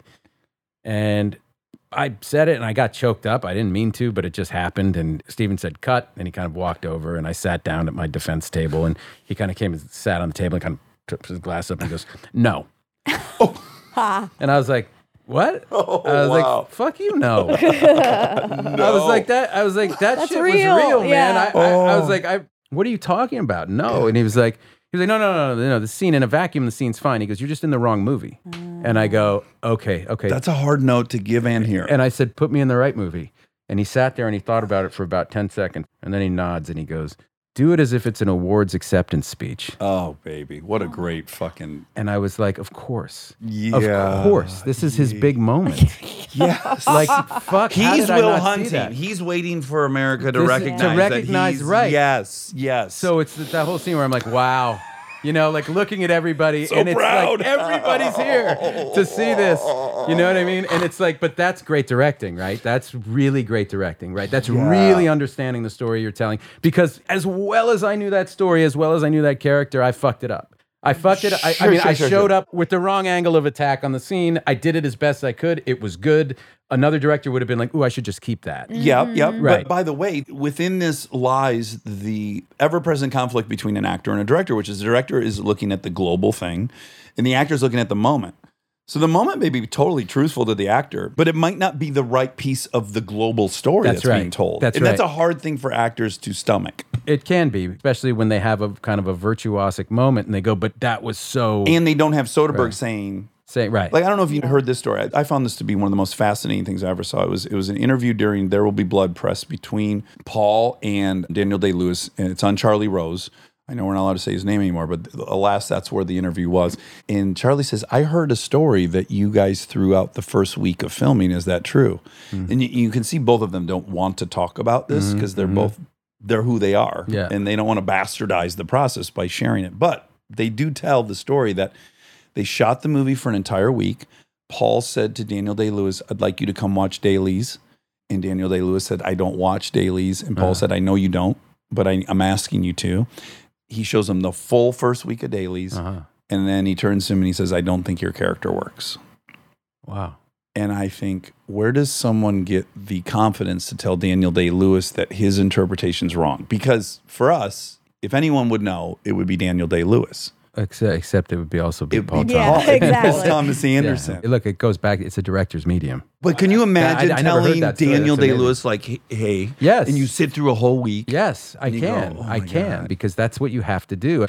Ben was editing one of his movies and he showed it to Terrence Malick. And Terry said, I'm going to talk to you as if it's surgeon to surgeon and there's a body on the table right now. Nice. And that's the way you have to think of it. This is not personal. It's about what we're doing. And when the hood is up on the car and, and we're fixing it, then it's all fair game. Nothing's Yeah. personal. Yeah. If you invite me to your premiere, I'm going to hug you and tell you it was the fucking best thing I've ever seen. You Yeah, did yeah. it again. you know? God damn. But if you invite me to see a rough cut, you're like, hey man, I'm snowblind right now. I need help. I need another set of eyes on this. Then that's what you need. And that's the respect for what we do. I have this conversation with people who ask me to read their script. And I say, before I read it, I need to know do you want me to pat you on the back at the end for accomplishing this? Because it is a huge accomplishment. Right. Or do you want me to help you make it better? I just need to know before I tell you. Yeah. And that kind of backdoors them into having to say, no, I want notes. They Right. don't. They just want to hear great job. We never As I- want notes. Well, who no, wants no, notes? we're Yeah. allergic to notes. No, no, wait, no. To be fair, I get the you did it again. Yeah, yes, yes, yes. But with my group of friends, it's never that easy. Was there ever a time when being connected to Ben felt annoying? I'm sure at this point you don't feel that probably because you guys have had such a long. I agree. He history. keeps bringing him up, and I think for me, this could have been a stumbling block over the years. Like I want my own thing. I mean, it's been 40 years. I mean, there was a time when I felt such righteous anger around the way he was treated in the press. Yeah. The way he yeah. and, and Jennifer Lopez were treated in the press 20 years ago or Yeah. 18 years ago, whenever that was. I couldn't believe how different the perception was versus who who he actually was. And- Right. And, eh, just the kind of casual way which people kind of dissed him and her. Yeah. It was just really ugly and really unfair. Like he's one of the smartest people I've ever met in my life. I think it would be a question for him if he came and talked to you guys. Like, did he feel the need to go like be a director on it, like win Best Picture, do all this stuff Yeah. that Yeah, yeah, was yeah. totally disconnected from me Right. to just go like, by the way, this is who I am. Yeah, yeah, yeah, you know, yeah, Kiss yeah. my ass. Yes, Yeah. yes. You know what I yeah, mean? uh, yeah. Like just by the nature of the job, like we only can work together so often, but so I never felt like I was overconnected to him. But I certainly felt like going back to your point about Goodwill Hunting that too much of the success of that was attributed to me. Mm. I mean, if ever there was a 50-50 job, like writing with him, people would always ask who wrote what? Like and- Right. you know, and Right. it's Who like, typed? Yeah, who yeah, it's like it's like Yeah. that's the dumbest question. Yeah. right? Yeah, yeah, Like who typed? yeah, yeah. well, Like, everyone in America can type, so I doubt exactly. that's the uh, not the that's not the thing that the key ingredient to this. But the way every line of dialogue, like having just gone through it again with him, it's like one of us says something, the other iterates. Wait, on you guys that, just the wrote other- another movie together? this movie, The Last Duel, that's going to come out in October. Oh, yeah, We don't even know about that. We're, Oh, we're right. here to talk about Stillwater. uh, Stillwater, But another movie. But wow, wow. you guys wrote and we then wrote with Nicole Holofcener. It's a movie about the last sanctioned duel in medieval France. It was a history book we read. It's about these two knights, one of whom claimed the other raped his wife. And so they fight a duel to the death over this. And so we saw it as this story of perspective. So Ben and I wrote the male perspectives, and Nicole wrote the female perspective. oh My yeah, God, how cool. Yeah, it's really, I think it's going to be really good. who And directed it? Ridley Scott. oh my God. Yeah. Oh, I'm so excited. Yeah, Oh, I'm so excited. It's really, Wow. it's good. The trailer just came out yesterday. Oh my god, I gotta I gotta see it. Okay, well, I watched Stillwater last night. I gotta say, I'm so glad I got to see that right before I talked to you because you're completely I have not seen this version of you as Bill. Where I'm from, it's so spot on. And it's the tiniest things that are spot on. The fact that you wear your fucking sunglasses on top of your hat is just such a wonderful specific thing. I don't know if you're behind that or someone suggested that, but that is such a key ingredient. Yeah. I hang with mostly dudes who put their sunglasses on their hat. I'm into off roading and I'm into all these Yeah, things. yeah, yeah.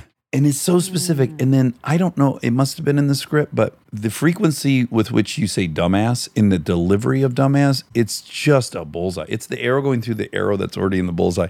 It's so fucking every dude that I grew up around. Oh, cool. Uh, You're so fucking good in it. It's crazy. Thanks, man. It's one of my favorite things I've done. Can I suggest or ponder that it's probably also one of the harder things you've done? Because I find it to be hardest when you do the least and to have the confidence that the doing the nothing is something huge. Yeah. I always believed in that. And I think I believe in it more now. There's more, at least, certainly with this role, there's a lot underneath the nothing. Yes. You know what I mean? And that was always the kind of acting that I responded to when you could look at somebody who looked like they were doing nothing and it was pretty fucking far from nothing. Yeah. Paul Newman know. playing the fucking pinball machine at the beginning of Verdict. Yeah, it's one of my favorite openings of a Like, movie. how could you play pinball? Well, and just tell me that as shot, much as too, you. like Lou Metz shot, like that whole thing. That that tells you everything you need to know. I about that guy. know. Like, But it's in a just special one dolly actor shot. Yeah. that can play pinball and let you know exactly who he is, and then Stops, go drink takes a, a, sip of beer with an puts egg in down. it, right? Yeah, yeah, yeah. I know. So I fucking know. tasty. The accent. Had you done a southern accent before? Yeah, I mean, I've done them for certain different movies. I, I lived down in Texas a lot in my twenties, just because I, I ended up working down there In Al- Austin? I worked in Austin. I worked in El Paso. I worked in Del Rio. I worked in Alpine. There's a very specific Texas accent. Well, it changes throughout the state. I mean, West Texas can get pretty severe. Like down in Oklahoma, where I went, these guys, I mean, everything came from like that roughneck community. Like that's a thing that I didn't realize the specificity of that. Yeah, it's a huge industry that no one really is aware of. Yeah. Do you know what a roughneck is, Monica? It's someone that drills on Oil. an oil rig. Like they're Armageddon. putting the pipe. Right. Right. Oh, Oh, you're just Exactly. biting. He was, he Ah, was he's a an roughneck. oil guy. Yeah. Oh, okay. But these guys, like, it's a really, really, really hard job, like physically And hard super job, and dangerous. very dangerous. And these guys are really proud because if you can do it, you can do it. And if you can't, like, I got up on the rig and I was like, no fucking way. And so this guy is a roughneck. And so that meant going down there and talking to those guys. And Tom had been down there quite a bit, the director and writer. And, and then I went down for a few days with him and rode around with those guys, went to the oil rigs. I mean, they were great. They gave us a lot of access, like hung out with their families, barbecue in the backyard, long drives in the car, all the detail, like the physicality of it. So when I was like, all right, I'll, my body needs to look this way. Like, well, your deltoids looked awesome. You have a couple sleeveless scenes, and I was like, "Fucking deltoids, still on point. yeah, well, those guys are strong, but they're like beefy. They're like, They're strong. They're not Right. ill. They're strong. they're, real really, they're strong. real strong. Yeah, yeah. Cowboy strong. Country strong. That's right. That's right. What's a synopsis? Or Oh. Okay, so his daughter has been incarcerated in France for a murder. It kind of reminded me of the Amanda Knox story. Yeah, I a think little that was bit. their inspiration for the idea. It's kind of like what Tom was interested in is what happened after all the cameras went away. Like what happens to that family? Yeah. And what if the father was a roughneck from Oklahoma and his daughter's in jail in Marseille and what happens with a lot of these roughnecks is you go to the oil fields right out of high school. If you don't go to college, you go to the oil fields. And when the fields are up, these guys end up with a lot of cash in their pockets. And they're 18, 19 years old. And a lot of them go down this path of addiction. Yeah. Yeah, yeah, yeah. You almost kill yourself working, then you almost kill yourself partying. Yeah. Exactly. And then Yeah. you go back to work. There's a weird redemptive quality. So like people who live to live in like penance. It's a weird way to like live like an animal. Cause I did this. I was a roofer and an alcoholic. And, I, and I Mm-hmm. felt like my penance was getting up at five and doing that thing. Uh-huh. So that I can continue to fucking be a werewolf at night. Right, right, right. No, that's interesting. So the idea is that this guy was an absentee father, like had this baby, just wasn't around. So he's at the beginning of the movie, his daughter's already been in prison for four years, and he's carrying a lot of grief and pain and shame and regret around the ways in which he failed his kid. And so that guy goes to visit his daughter, and she says, I have this new piece of information about the real killer. And oh. so this guy who has no skills Yeah. but really wants to help he doesn't speak the language he doesn't understand the culture like he doesn't really know what's going on around him for Right. most of the time Can I just add this? So, what's really fun about this movie is it's nearly the opposite of The Martian in that your character in The Martian was very flexible, a great improviser, took on new information, adapted, adapted, adapted. This guy goes to France. He doesn't learn one thing of French. He walks into places just speaking English before he asks if anyone understands what he's saying. eats at he's, Subway. He's the Yeah. opposite, literally the opposite of the Martian character. Like, Yeah. he is not evolving at all. He's just plotting. and yet by the end of the movie he's gone on this like incredible journey Yeah. and he's, Wow. he's a very different person than he was at the beginning of the movie but in a very real way the whole time I'm trying to put your character Bill into a category in my head. And it's almost driving me crazy because I'm looking at him and he looks like my stereotype of a far right winger. yeah And even in the movie, your French female counterpart, they get drunk and even ask you at one point, Did you vote for Trump? And then in my mind as a viewer, I'm like, Oh, I'm going to get the answer that I've been looking for. And then you go, Oh, I couldn't vote because I'm a felon.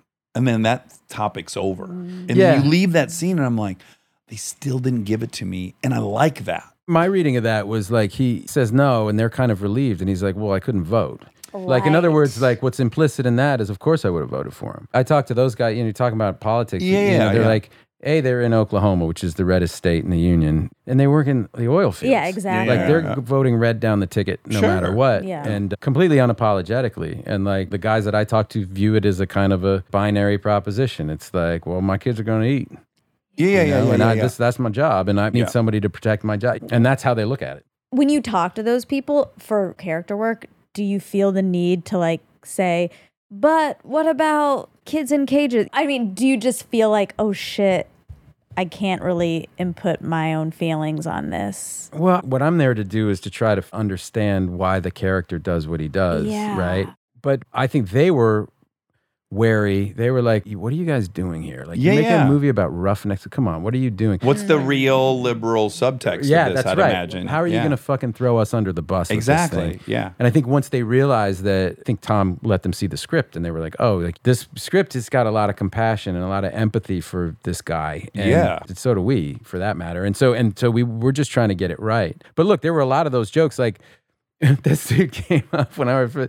We were sitting there, and this guy drove up, and his name was Big John. His work was related to the Roughnecks because he would bring out equipment to the rig when it went down. So he was an important part of making this whole system work. And Kenny Baker, the guy who took us around, who was we named Bill Baker as a nod to Kenny because Kenny was so great. And Kenny said, "Oh, you got to meet this guy." And he, he said, "Big John, come here."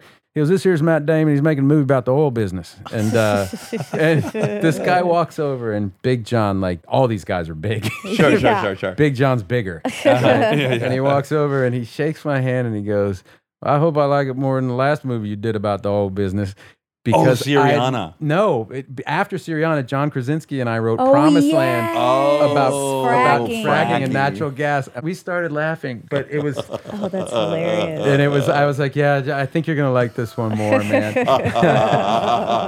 but they were where it was like, what are your intentions? here? yeah. yeah. Well, by the way, very earned to be skeptical Totally. and this is what I actually really, really liked about the movie is that I'm always on my soapbox about like so we as a family go to the sand dunes quite often. Everyone there is on the right. Every flag on the dune buggy is a Trump flag. And what I love about it is you end up gathering around like the swing set where everyone dunes to.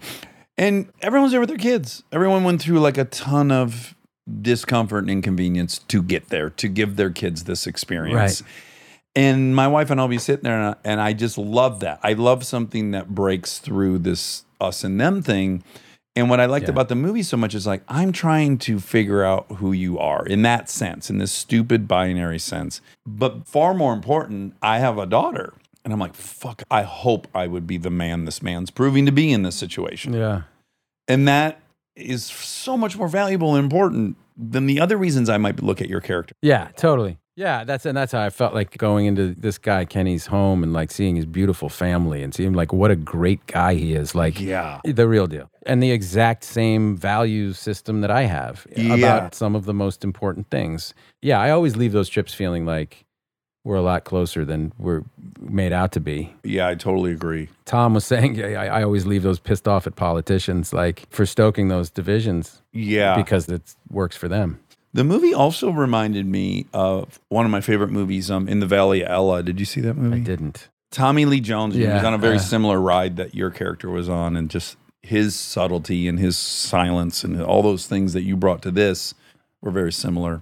Yeah, he's one of my favorites. He cast me in 1994 in the first thing he ever directed was a TV movie called The Good Old Boys. And he cast me I was 22, I think 23, 23. That was my first time working with him and it was amazing. And then he was in the last Born movie that we did 5 or 6 Oh, years yeah, ago. yeah, yeah, yeah, yeah. Yeah. My favorite story about Tommy Lee, can I tell you this? Yo, story? please. Ben did a movie with him. It was a good movie. John Wells directed it. As Ben said, it was kind of a two hander, except Tommy Lee had this one speech that really kind of made it Tommy Lee's movie.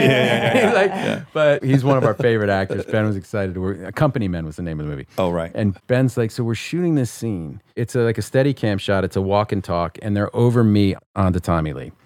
And it's like a two page monologue. And so he goes, the first one, Tommy Lee kind of stumbles through, kind of, we're finding the blocking, we're finding out. Second one, he goes, he stumbles on a few lines, but it's starting to take shape. He goes, the third "Uh, take, he goes, "I- I- w- he was a third of the way through this thing And suddenly I was a director and completely out of the scene, just rooting for him. And now I'm thinking, oh, wait, we don't even need a reverse. We can play this whole thing on him. This fucking thing plays in this, one. Yeah, this thing plays in one. Like, this is unbelievable. And now he's halfway through and he's like, fucking go, TL, you got this. And he's like, and so finally he makes it all the way to the end. And Ben goes, I'm like, my jaw's on the floor. And John Wells says, cut. And I take a second to catch my breath because I'm about to say to him, Tommy Lee, that's one of the most incredible things I've ever seen in my life. He goes, Before I can say that, Tommy Lee strides away from me, walks right up to the director, puts his hand out, shakes the director's hand, and goes, I think you're going to like your movie. I think I you're was gonna like, your movie. Oh and my I think he God, just that's went great. home. It was like later, like total mic drop. Oh my that's God. Great. Okay. You've done SNL a bunch, right? Just a couple times. Yeah, I've hosted it twice. Your monologue about your dad was very sweet Oh, and thanks. lovely. Yeah, it just happened to be like the anniversary of his death, right? Like one day after, I guess. Yeah. What did he die of? Cancer, multiple myeloma, which is a blood cancer. But it's not leukemia. It's a cu- kind of a cousin to leukemia. You get too many white blood cells and it yeah, takes it over. just goes through your bone marrow, and it just it's it's not. yeah. It's uh, they've got some things that do a good job, and there's new CAR T cell therapies that are kind of coming online that could be really great. How long was that process? Eight and a half years.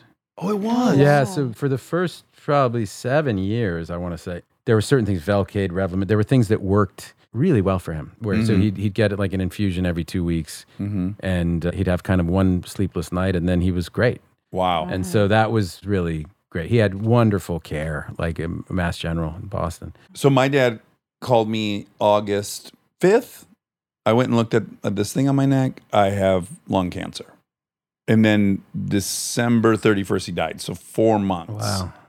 And in that four month window, I was back in Michigan every other week and taking him to chemo and all those things. The thing I found hard to manage that I immediately think of when thinking of an eight and a half year process is trying to adjust your expectations all the time. Like I was like, oh, he's going downhill. Like, Mm-hmm. okay, this is the final turn. And then this weird rebound for two weeks Right, where it's right, like, right, oh no, right. he's eat. Yeah, you know, here he's like he ate a steak last night. And you're like, oh, oh, we're back. So I got to shift my mind now to Yeah. like what we're gonna beat this. Like that whole seesaw of Yeah. what am I preparing for? I found to be really challenging. Me too. Yeah, yeah. The last year of his life was tough. So we moved back to Boston and, and he was in the hospital every day getting treatments and some nights he'd have to stay and some nights he'd come home and it was a really long drawn out process, but we had hope for kind of 9 months of that year and then we got him qualified him for this thing and it didn't work Yeah. that was the weird one was the kind of existentially cruel one was you're you're gonna die Mm-hmm. he was 109 pounds which Oh, wow. which was like he was 109 pounds the last f- six months of his life and we realized it was because that was the weight of his skin and his bones and his organs Yeah. there was nothing else to lose Wow. and he was so weak that the only part of him that worked was his brain was fucking perfect No. Really? it's like he was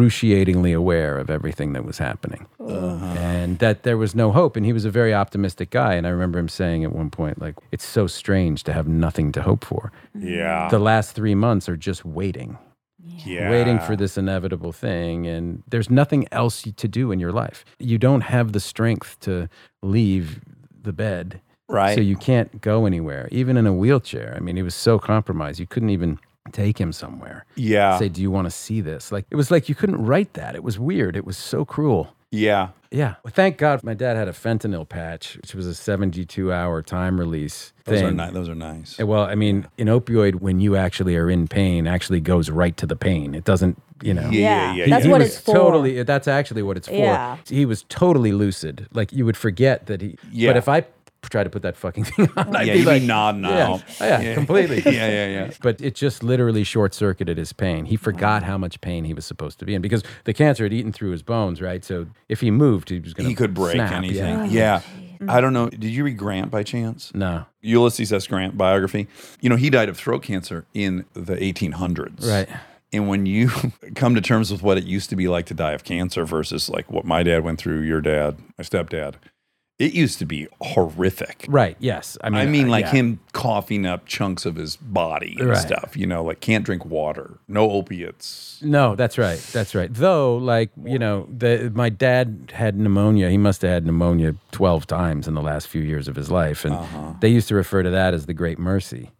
Right. Right. Because that would take you out. So the last year that he had, which was not a year that I would wish on anybody, Yeah. he wouldn't have needed all those opiates. Yes, Yeah. yes, yes, yes, yes. I have a weird smidgen of gratitude that he didn't die of a heart attack because he had heart disease, my dad. That could have happened. As evil as cancer is, there is something I think amazing about the knowledge that, like, hey, anything you got to clean up, now's the time. I ended up really appreciating that window where I got to make peace with a lot of stuff that I think a lot of sons don't get to do if their dad just drops Yeah. dead of a heart attack. Funnily enough, my dad was somebody with whom I always was fully at peace. Yeah, that's wonderful. And so that year was precious in the sense that we had a lot of time together. yeah. But I didn't need it for that reason. right. I'm lucky to be able to say that. And I hope that I'm that kind of dad to my kids. Like there were so many lessons in how he was with us. But a lot of the time it was just sitting around hanging out and shooting the shit with him. Yeah, yeah. You know, What TV did you guys watch together?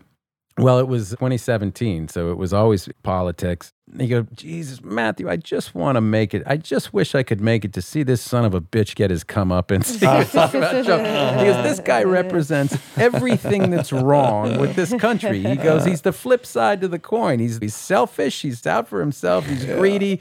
He's an egomaniac. He's a narcissist. You know, you just go on. My dad, that we had a moment where we were watching his shows because that's what we did when I would visit him. And he was super into this show that was either on like Showtime or Epics or whatever. And it was a Game of Thrones esque show, but it wasn't on HBO, right?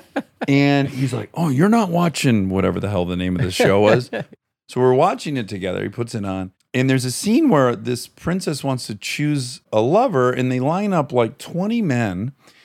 And then, by God, Matt, there is a tracking shot that is just on the penises. I, I'm not kidding you. And so we're starting on one penis, and it's a slow dolly. It's Yeah. just, I'm seeing Yeah. like, oh, there's testicles. I mean, you see everything. Then onto the next equipment. Onto the, and about five people in, my dad goes, "Wait till you see this guy's dick." and I'm like, "Okay, so you've already seen this episode. This is like a 90 second trekking shot of guys' dicks, and you're starting to get excited because a huge one's coming our way." And I was like, "What are you watching?" That's amazing. Oh, it was incredible. And sure so enough, good. they got to that one guy and he had a big old hog, and the princess was happy, and my dad was Sure. delighted.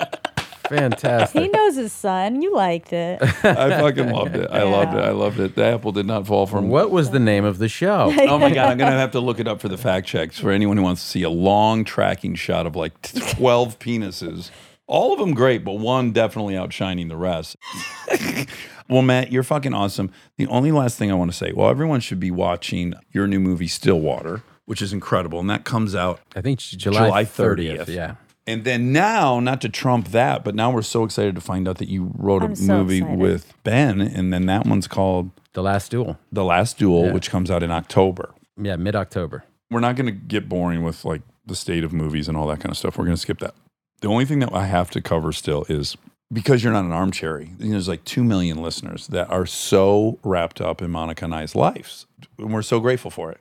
I can't put too fine a point on how much of Monica's life has revolved around you and Ben. I mean, I know you have mega fans. I just, I know you have mega fans, but I don't think you can understand the place you occupied in Monica's life. That's Changed awesome. my life. But it- for- Really. uh, if it, look, if it's a positive change, that's the best thing I can hear. Of course. Yeah. Yeah. It, it brought me out here. It, it changed my life, really. That's awesome. one of the cuter stories I've heard about you guys is that she would go camping when she Oh, was like boy, 12 with Jesus. her friend. And she'd be I was really older convinced. than that, How old were you? unfortunately. Probably like Four- 15. 15. Yeah. And she'd really convince herself they might be camping here. I would think that when I was anywhere, it was like such a fantasy that like I might be in the movie theater, maybe, and then I'd like look back and maybe you guys were in the movie theater some somehow. That's Like why this is this is camping. extremely full circle for me to be sitting across from you, having spent so much time in my life putting energy into coming coming across you. So thank you for being here. You're very, very, very welcome. But I can't. I'm just trying to imagine the scenario in which, like, You guys are ben camping? and I come out stretching, oh, in the morning, out of our two-person tent Who's cooking coffee on In, fire? in Helen, in Georgia. Helen, Georgia. Yeah. Oh, Well, Uh, you know, so- anything's possible. Hey, do you guys have any more bacon? Hey, young gal. hey, Hey, uh, Hey, you're cute. Oh, So I guess all I'm leaning towards is I don't feel nervous about asking this, but if you were not married and you were 33, you would walk right out the door with Of her, wouldn't course, you? I mean, absolutely. and never look back, right? absolutely. Don't make him Yeah. say no, that. I, he, I know, Absolutely. I know it's sincere. There's no way he wouldn't walk right out this door and then get camping. oh, That's right. Off to it, the would, tent. it would. It would. be. It helps to be married to somebody who likes you Yeah, Yes, as yes, well yes. as loves you. that's right. Although Yeah. for me that wouldn't work. That wouldn't work. I'm an endless approval junkie, so if you give it all to me, I'm bored. I'm Oh, out there. really? So m- my wife is a genius at like laughing at my jokes every like twentieth joke. Oh, it's wow. a, it's a science, and I Yeah, applaud yeah, her for yeah. it because it's not a given. She's just on another level. She's- Is yours a given? Like, do you think your wife's going to approve of what you think and do? fuck no. Right? You, No, it's no. required, right? Yeah, I don't know if it's required. I mean, it's just the way my life is. yeah, yeah, yeah, yeah. I don't mind approval either. Oh, I love it. I love it. I'm thinking of you at at 15. I'm like, because I have a 15 year old daughter, and it's, Mm. and now we're not allowed to say uh, Olivia Wilde's name in our house because she's with Harry Styles. oh, and that's my- mortal enemy. yeah, now. it's- yeah, and I'm I, am not even like she's a great director, and my daughter's stop this. Don't I don't want to say hear her about it. name. Don't you say her name in Oh my my, house? gosh. She is a great director. That movie was fantastic. Fantastic! I loved it, And I that was her loved first it. movie for her, I right? know that's a real, that's a hell of a first movie. She's great, but I literally can't say that I'd love to be in her next movie because my Yeah, your daughter would Don't just say own that. won't you. allow Yeah. it. Well, maybe you could go in as an operative to break them up. right. He could come on yeah, set. Right, right. You know, She- she, will come visit on yeah. set. You're gonna have to talk to mom because it might involve you having to woo her away. I don't so think- mom might have to give you a pass just to solve this. I don't think I have those skills. Oh, you, I- that's you not underestimate true. yourself. Who was your girl? Who was my girl? Who was your Matt Damon? Oh well, let me think. Back in the day, Yeah, like 12 to 15. Who were you like? Oh my god, if I could, trying to remember I because could just get 10 minutes with her. I could, I the- could seal it. She would know. She would see Oh, Yeah. how Yeah. special Yeah, I yeah. am.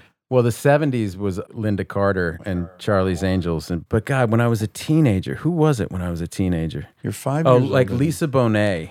That's Dax's. Really? Yes, that's crazy. Lisa Bonet on the Cosby Show was just How about Angel Heart? um fuck it stop it like I couldn't I couldn't go from that to Angel Heart I was just like I I, was- just was like That it was, was- too much it was too much I was just like oh I my had this god mix of like, I love her so much. I'm now intimidated. I could never please her. Yeah. Look at this Yeah. creature. I would never. I, I, I wouldn't stand a chance just was overwhelmed with like fear and lust and Yeah, love all at yeah. the same time. Like, if I had my shot, I would blow it. if I if I had my shot I I would totally ruin it Well, I'm delighted to find out Yeah. this Lisa You Bonet guys thing.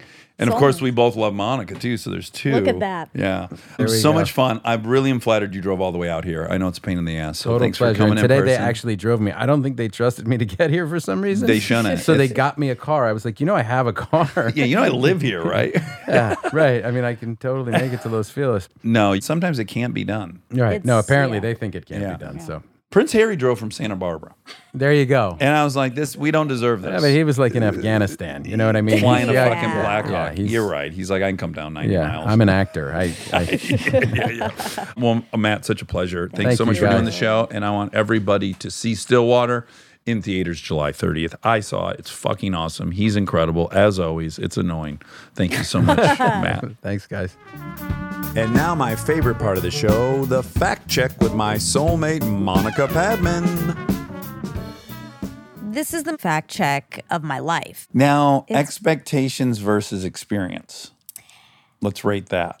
I did a weird thing where obviously my expectations were at 100, but then I brought them down because I knew that's no one can meet that, that that's silly, that I can't go in feeling that way about him. He's not will hunting, you remind yourself. Well, it's just not fair to him. And Mm-hmm. we've had that on here so often where we have people on and we have very high expectations and they're amazing, wonderful people, but they can't meet the standard that The we put fantasy. them at.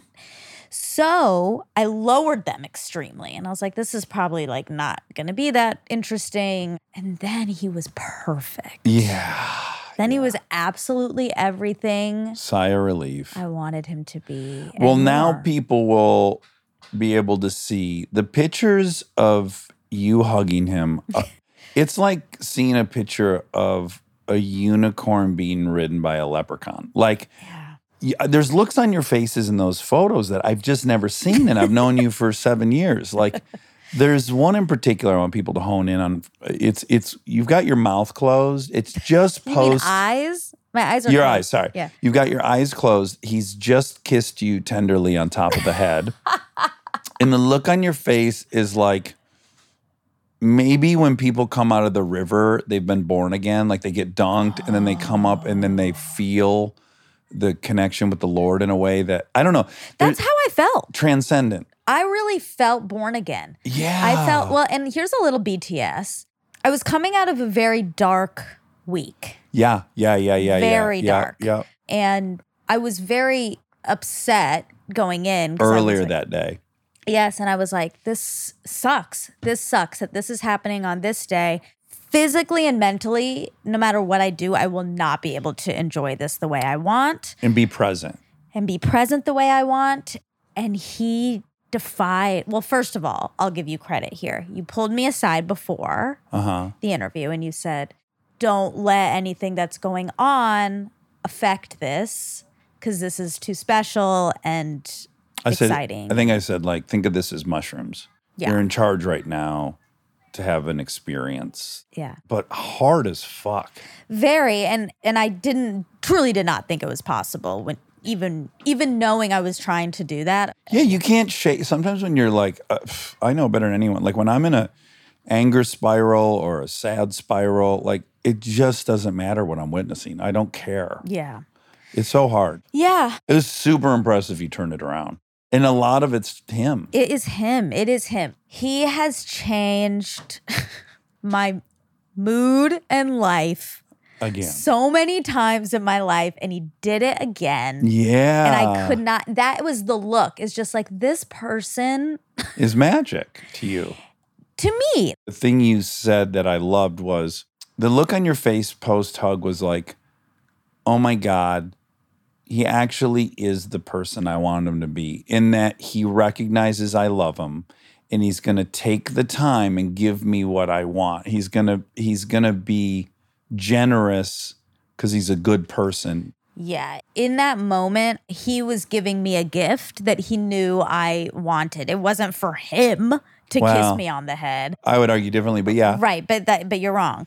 He, he did that for me cuz Yeah. he knew and he was sitting across from me and we were talking about it and I felt this in the moment but also editing back. He was just so kind with his spirit towards me. Like anytime I said anything, he would really like listen and really respond and even if I just like said something He'd see like you every Pete, time. He would he would acknowledge it and not No. patronizing at all. It was just a kindness of heart. I think he is that type of person. He wants you to feel seen and heard and Yeah, it was really special. But the also the look is obviously about him, but it really is not. It's about me. It was about the fact that that was happening. That Yeah. I could not believe that the person that I wished was camping yes. and I put so much energy into that moment that it, it happened.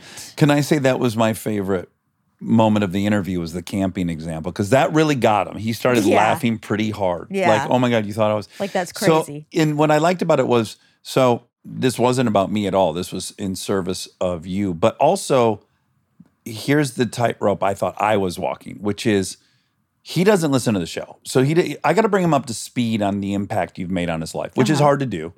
And naturally, he's a movie star, so a lot of people are in love with him. So there's nothing really new about hearing that someone's in love with him. yes. And so, as a guest, I want to leave it at that. But I owe the armchair. The armchairs know what this moment's all about, and so I got to kind of keep touching down on that a little bit. Yeah. But I don't want to overwhelm him with it. Like he is doing a um, what are those charity things we do where you, where you hang out with someone who wins? Uh, Make a wish. No, no, no, no, no. That's Omaze. much sadder. Amaze. Oh, so when we brought up camping and he, it really got him. I was like, here we go. Now we're somewhere new. This is a new element. He's never heard that the people that were in love with him thought he might be camping in Georgia. And I was like, okay, here we go. This is like, this is good. it's it's really hard in these circumstances. A little bit with Amy, too. Polar. Not, th- I mean, again, there is just no other person besides Ben on planet Earth, or maybe if the entire cast of Friends was sitting here together, right, right. that could have that kind of effect on me. Yeah. Other than Amy. No, no, and Amy was, but it was still it was still different because Ben and Matt they represented something. Mm-hmm. They represented this like future happiness Yeah. for me. Mm-hmm. Amy Poehler was just an idol. Yes. It's a different thing, and it sounds maybe the same. It's very hard to articulate, which is why knowing this was going to happen, it's like I, how there's just no way to articulate Yeah. the feeling that that he's given me so many times. Truly, this escape. I think it's how you regulated. So, like, I regulated through sex and I regulated through um, adrenaline seeking and, and drugs. Yeah. But I think when you had moments of, like, I don't belong here, I'm out of sorts, Yeah, you went to that fantasy and it was very comforting. absolutely. Yeah. So, it's kind of like you meeting cocaine for the first time for me.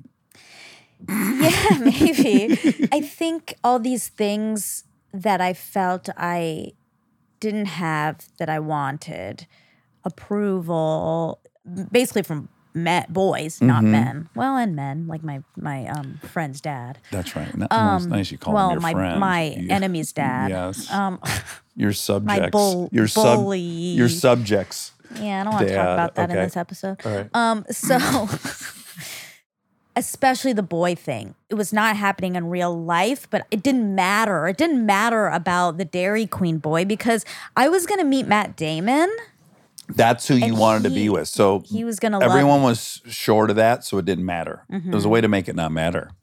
Yeah, it was very profound. One of my favorite parts of the interview was that you guys both were in love with Lisa Bonet. That was a highlight for me. I loved big time. that. And then he was like talking about how hot she was on on on the Cosby Show, and I was like, "What about Angel Heart?" And he, bo- we both had you the same guys thing, which is erupted. like, and we were like intimidating, yeah. like fear, Yeah. like that's the human experience. It's like total in love, and then coupled with fear that I couldn't please this course. goddess. Of course. Oh man, it's amazing we can even get out of bread and bread and brush our brief in the morning. I know. Other favorite part for me was how much he kept sticking up for his bro. I loved that. He was mad. People thought that he didn't write it. He, like me, I'd be like, yeah, yeah. I'm, oh, I'm so mad. Everyone's giving me the credit. I would love it personally. like, oh, they think I'm the that's- genie. I'm, that's- I'm a piece of That's shit. not true. That's not true. You've done that with this show with me plenty of times. Okay. But, well, anyways, I really loved how he was still pissed that Ben got the rough treatment during the J Lo thing. I know. So I was on Instagram last night. For some reason, in my little suggestions thing was a picture of your boyfriend and Jennifer Lopez That's right. on a boat. It was her birthday, her And they were kissing. fifty-first or second it broke birthday. the internet. hmm Of course, I was sad when I saw that picture. Okay. Okay. Even though you just connected with Matt, Well, that's even more why. Because I was like, Oh. oh my God, the single one I would connect the with single as well. one I, I maybe I would connect with Yeah. in the same way. And he's single. You're still doing the campground thing, which I love. I won't, I'll never stop. Good. I want you to be uh, in hospice and think, I wonder if Matt might be a um, hospice nurse. He might come in and administer my stuff. Well, of course, I've already had bizarre. I'm like, is he gonna email me? Like, I wonder if he'll email, and then we'll like have a Yeah. email relationship. Not not like In an inappropriate not one, inappropriate. Just no. like we'll be connected now. Yeah. and yeah, I- it's just not. What if gonna he stop with requested a them. picture of your boobs on the email after several, after like two dozen really nice back and forth? Wait, is the is he still married? Yeah. I can't. Okay. Okay. Well, I'll That's a ask great him if, answer. if his wife says it's okay. Okay. Ask her. Yeah. So what's her email? Yeah. I'll send her a picture of my But boobs. I If she don't- thinks you should have them, she can send it to you. I don't want to get him in trouble for asking them. So first I'd have to say, "Hey, is your wife cool with this? Yeah. And then if he said, yeah, she is, Yeah. then I would say, okay, great. So here's what I'm going to do I'm going to email her yeah. and just double check. That's great. Double check. Yeah. Yeah. I got. I get D-check. the. Yeah. I got the uh, double entendre of the double. Oh my goodness. Anyways, what a day. What a day. a day. Okay, I, I want to make a correction. 'Kay. So you said in school I would close my eyes and I would watch the movie. Yeah. Um, my eyes weren't closed. Oh, they weren't. No. Oh. Because I can't close my eyes in class. That would look, I get in trouble. My eyes were just fully open and I would just like stare at the board or the teacher. Hold on a second though. Mm-hmm. I used to sleep in class, like go out for the whole class on my desk. Michigan Public School. Yeah. Well, I'm Magnus cum laude from. Uh, Oh my God. The other day we were doing an episode of UCLA, so- Mom's Planning and Kristen said you were Suma. And I was like, that's wrong. oh, you corrected her. Well, no, I didn't correct her, uh, Oh, but, I you were outraged. I was outraged. And I was Yeah. like, that's really wrong, and uh, we gotta That's figure This unethical, out. yeah. we gotta figure this Yeah. out. Yeah. Anyway, um, Bree was Suma. so was I. I know. we know that's established. I, I you brought it up, not me. Uh, Um, okay, so You weren't closing your eyes. You were watching it. thank you. Yeah. I was watching with my Staring eyes out open. into space. I'd be more worried about you if I was a teacher. If I looked at your wide open eyes and you were fucking disassociated. I wonder if like that's why I have seizures. Oh my God. wow. So maybe he's to blame for that. Well, that just makes me feel closer to him. That makes me love my seizures. oh, yeah. They're little mat tremors. Would you watch it in real time or a little quicker? I would watch scenes. Okay. I couldn't. I mean, I could. I couldn't really watch the whole movie. That's an hour and a half, and like you know, class is like whatever, Yeah, forty five Maybe even minutes. two hours. Okay, couple more little fackies. Okay. How much was Stallone offered for Rocky? Oh, I hope you find this out. Oh, So at thirty years old, with just one hundred and six dollars in his bank account, Stallone turned down a three hundred thousand dollar offer, There we go. the equivalent of one million dollars today. Okay. Well, not sorry, that was in two thousand fourteen. oh my God. So one million dollars in in two thousand fourteen for the rights to Rocky. He was determined to make the film he wrote on his terms, starring himself. Yeah. So cool. It's very cool. You know, you got to wonder like we we tell these stories. This is kind of like we had a guest on we were talking about getting over trauma and how we've come to appreciate it. But then you really discount the millions of people that trauma destroyed, ruined their Mm. fucking life. So we know this story about the guy that held out, but we don't necessarily know the 6,000 people that turned that down and then they weren't allowed to star in the movie and they had nothing. Yeah, So it could be falsely encouraging. Uh, but any encouragement will take. Yeah, we'll take it. Um, That's the American dream in a nutshell. I mean, what percentage of people go from a dirt road to a mansion? Very small. But because it does happen, we all cling to it. Mm-hmm. Yeah, Okay, Rocky did win Best Picture. I mean, I'm sorry, 77. we got to watch that.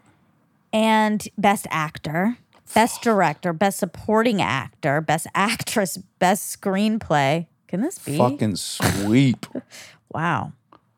it's a great movie. We should watch it. Okay, the Martin Luther King quote that Matt referenced is The ultimate measure of a man is not where he stands in moments of comfort and convenience, but where he stands at times of challenge and controversy. Yeah. He's kind of biting on Lincoln, one of Lincoln's quotes that happened 100 years before. well, though. maybe he bit on somebody else's. Probably.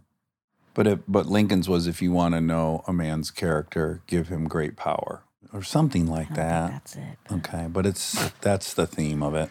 If you want to test a man's character, give him power.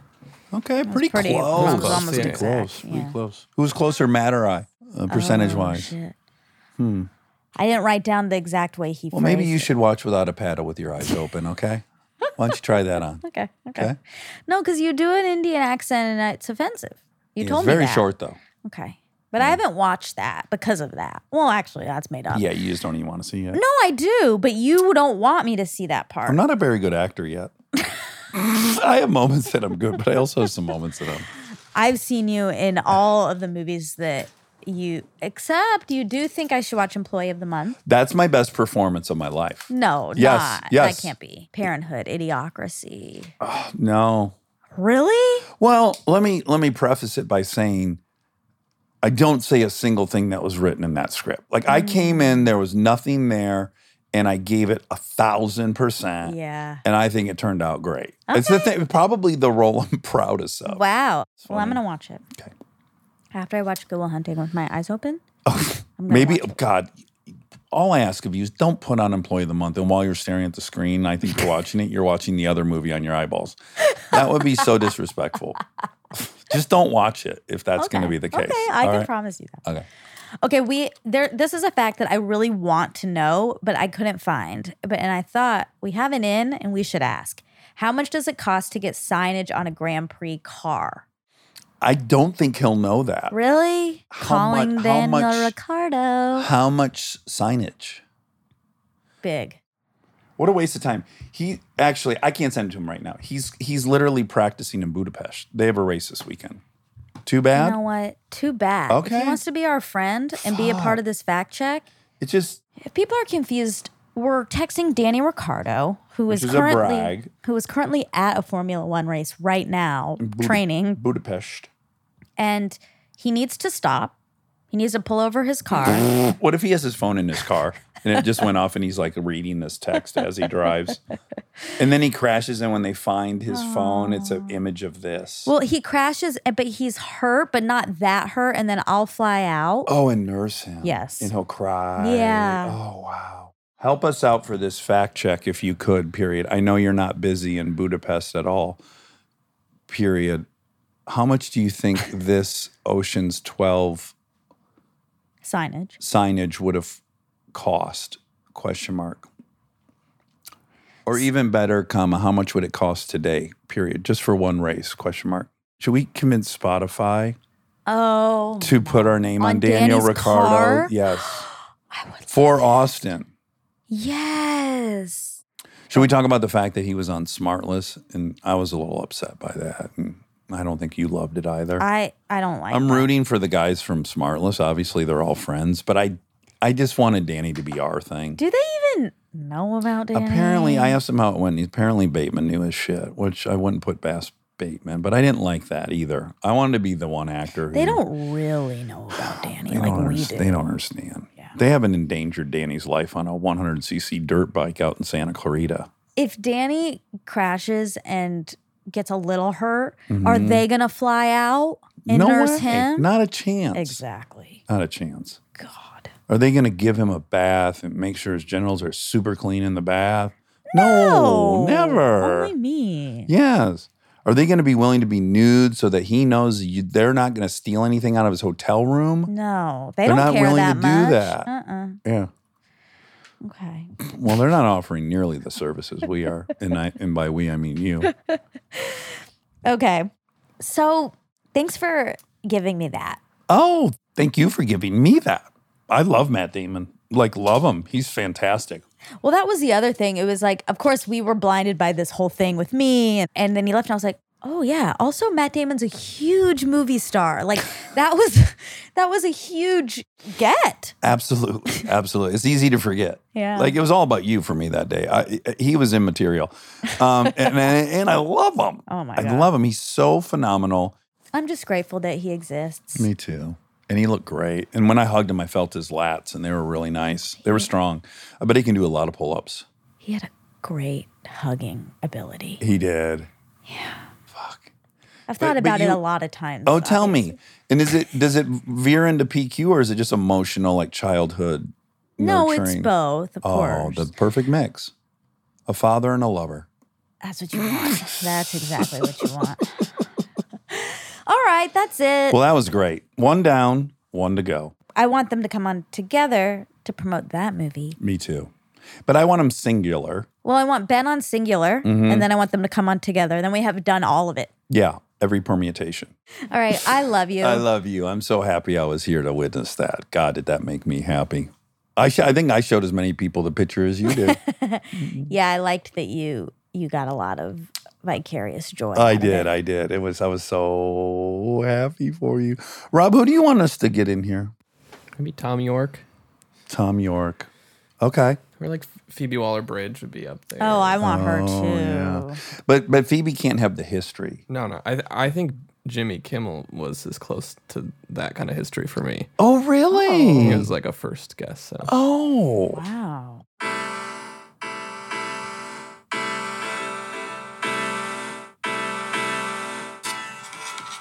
That's my favorite Tom York song. Robbie Rob. It is from The Eraser, and it's called The Eraser. All right. Okay. I love you. Love you.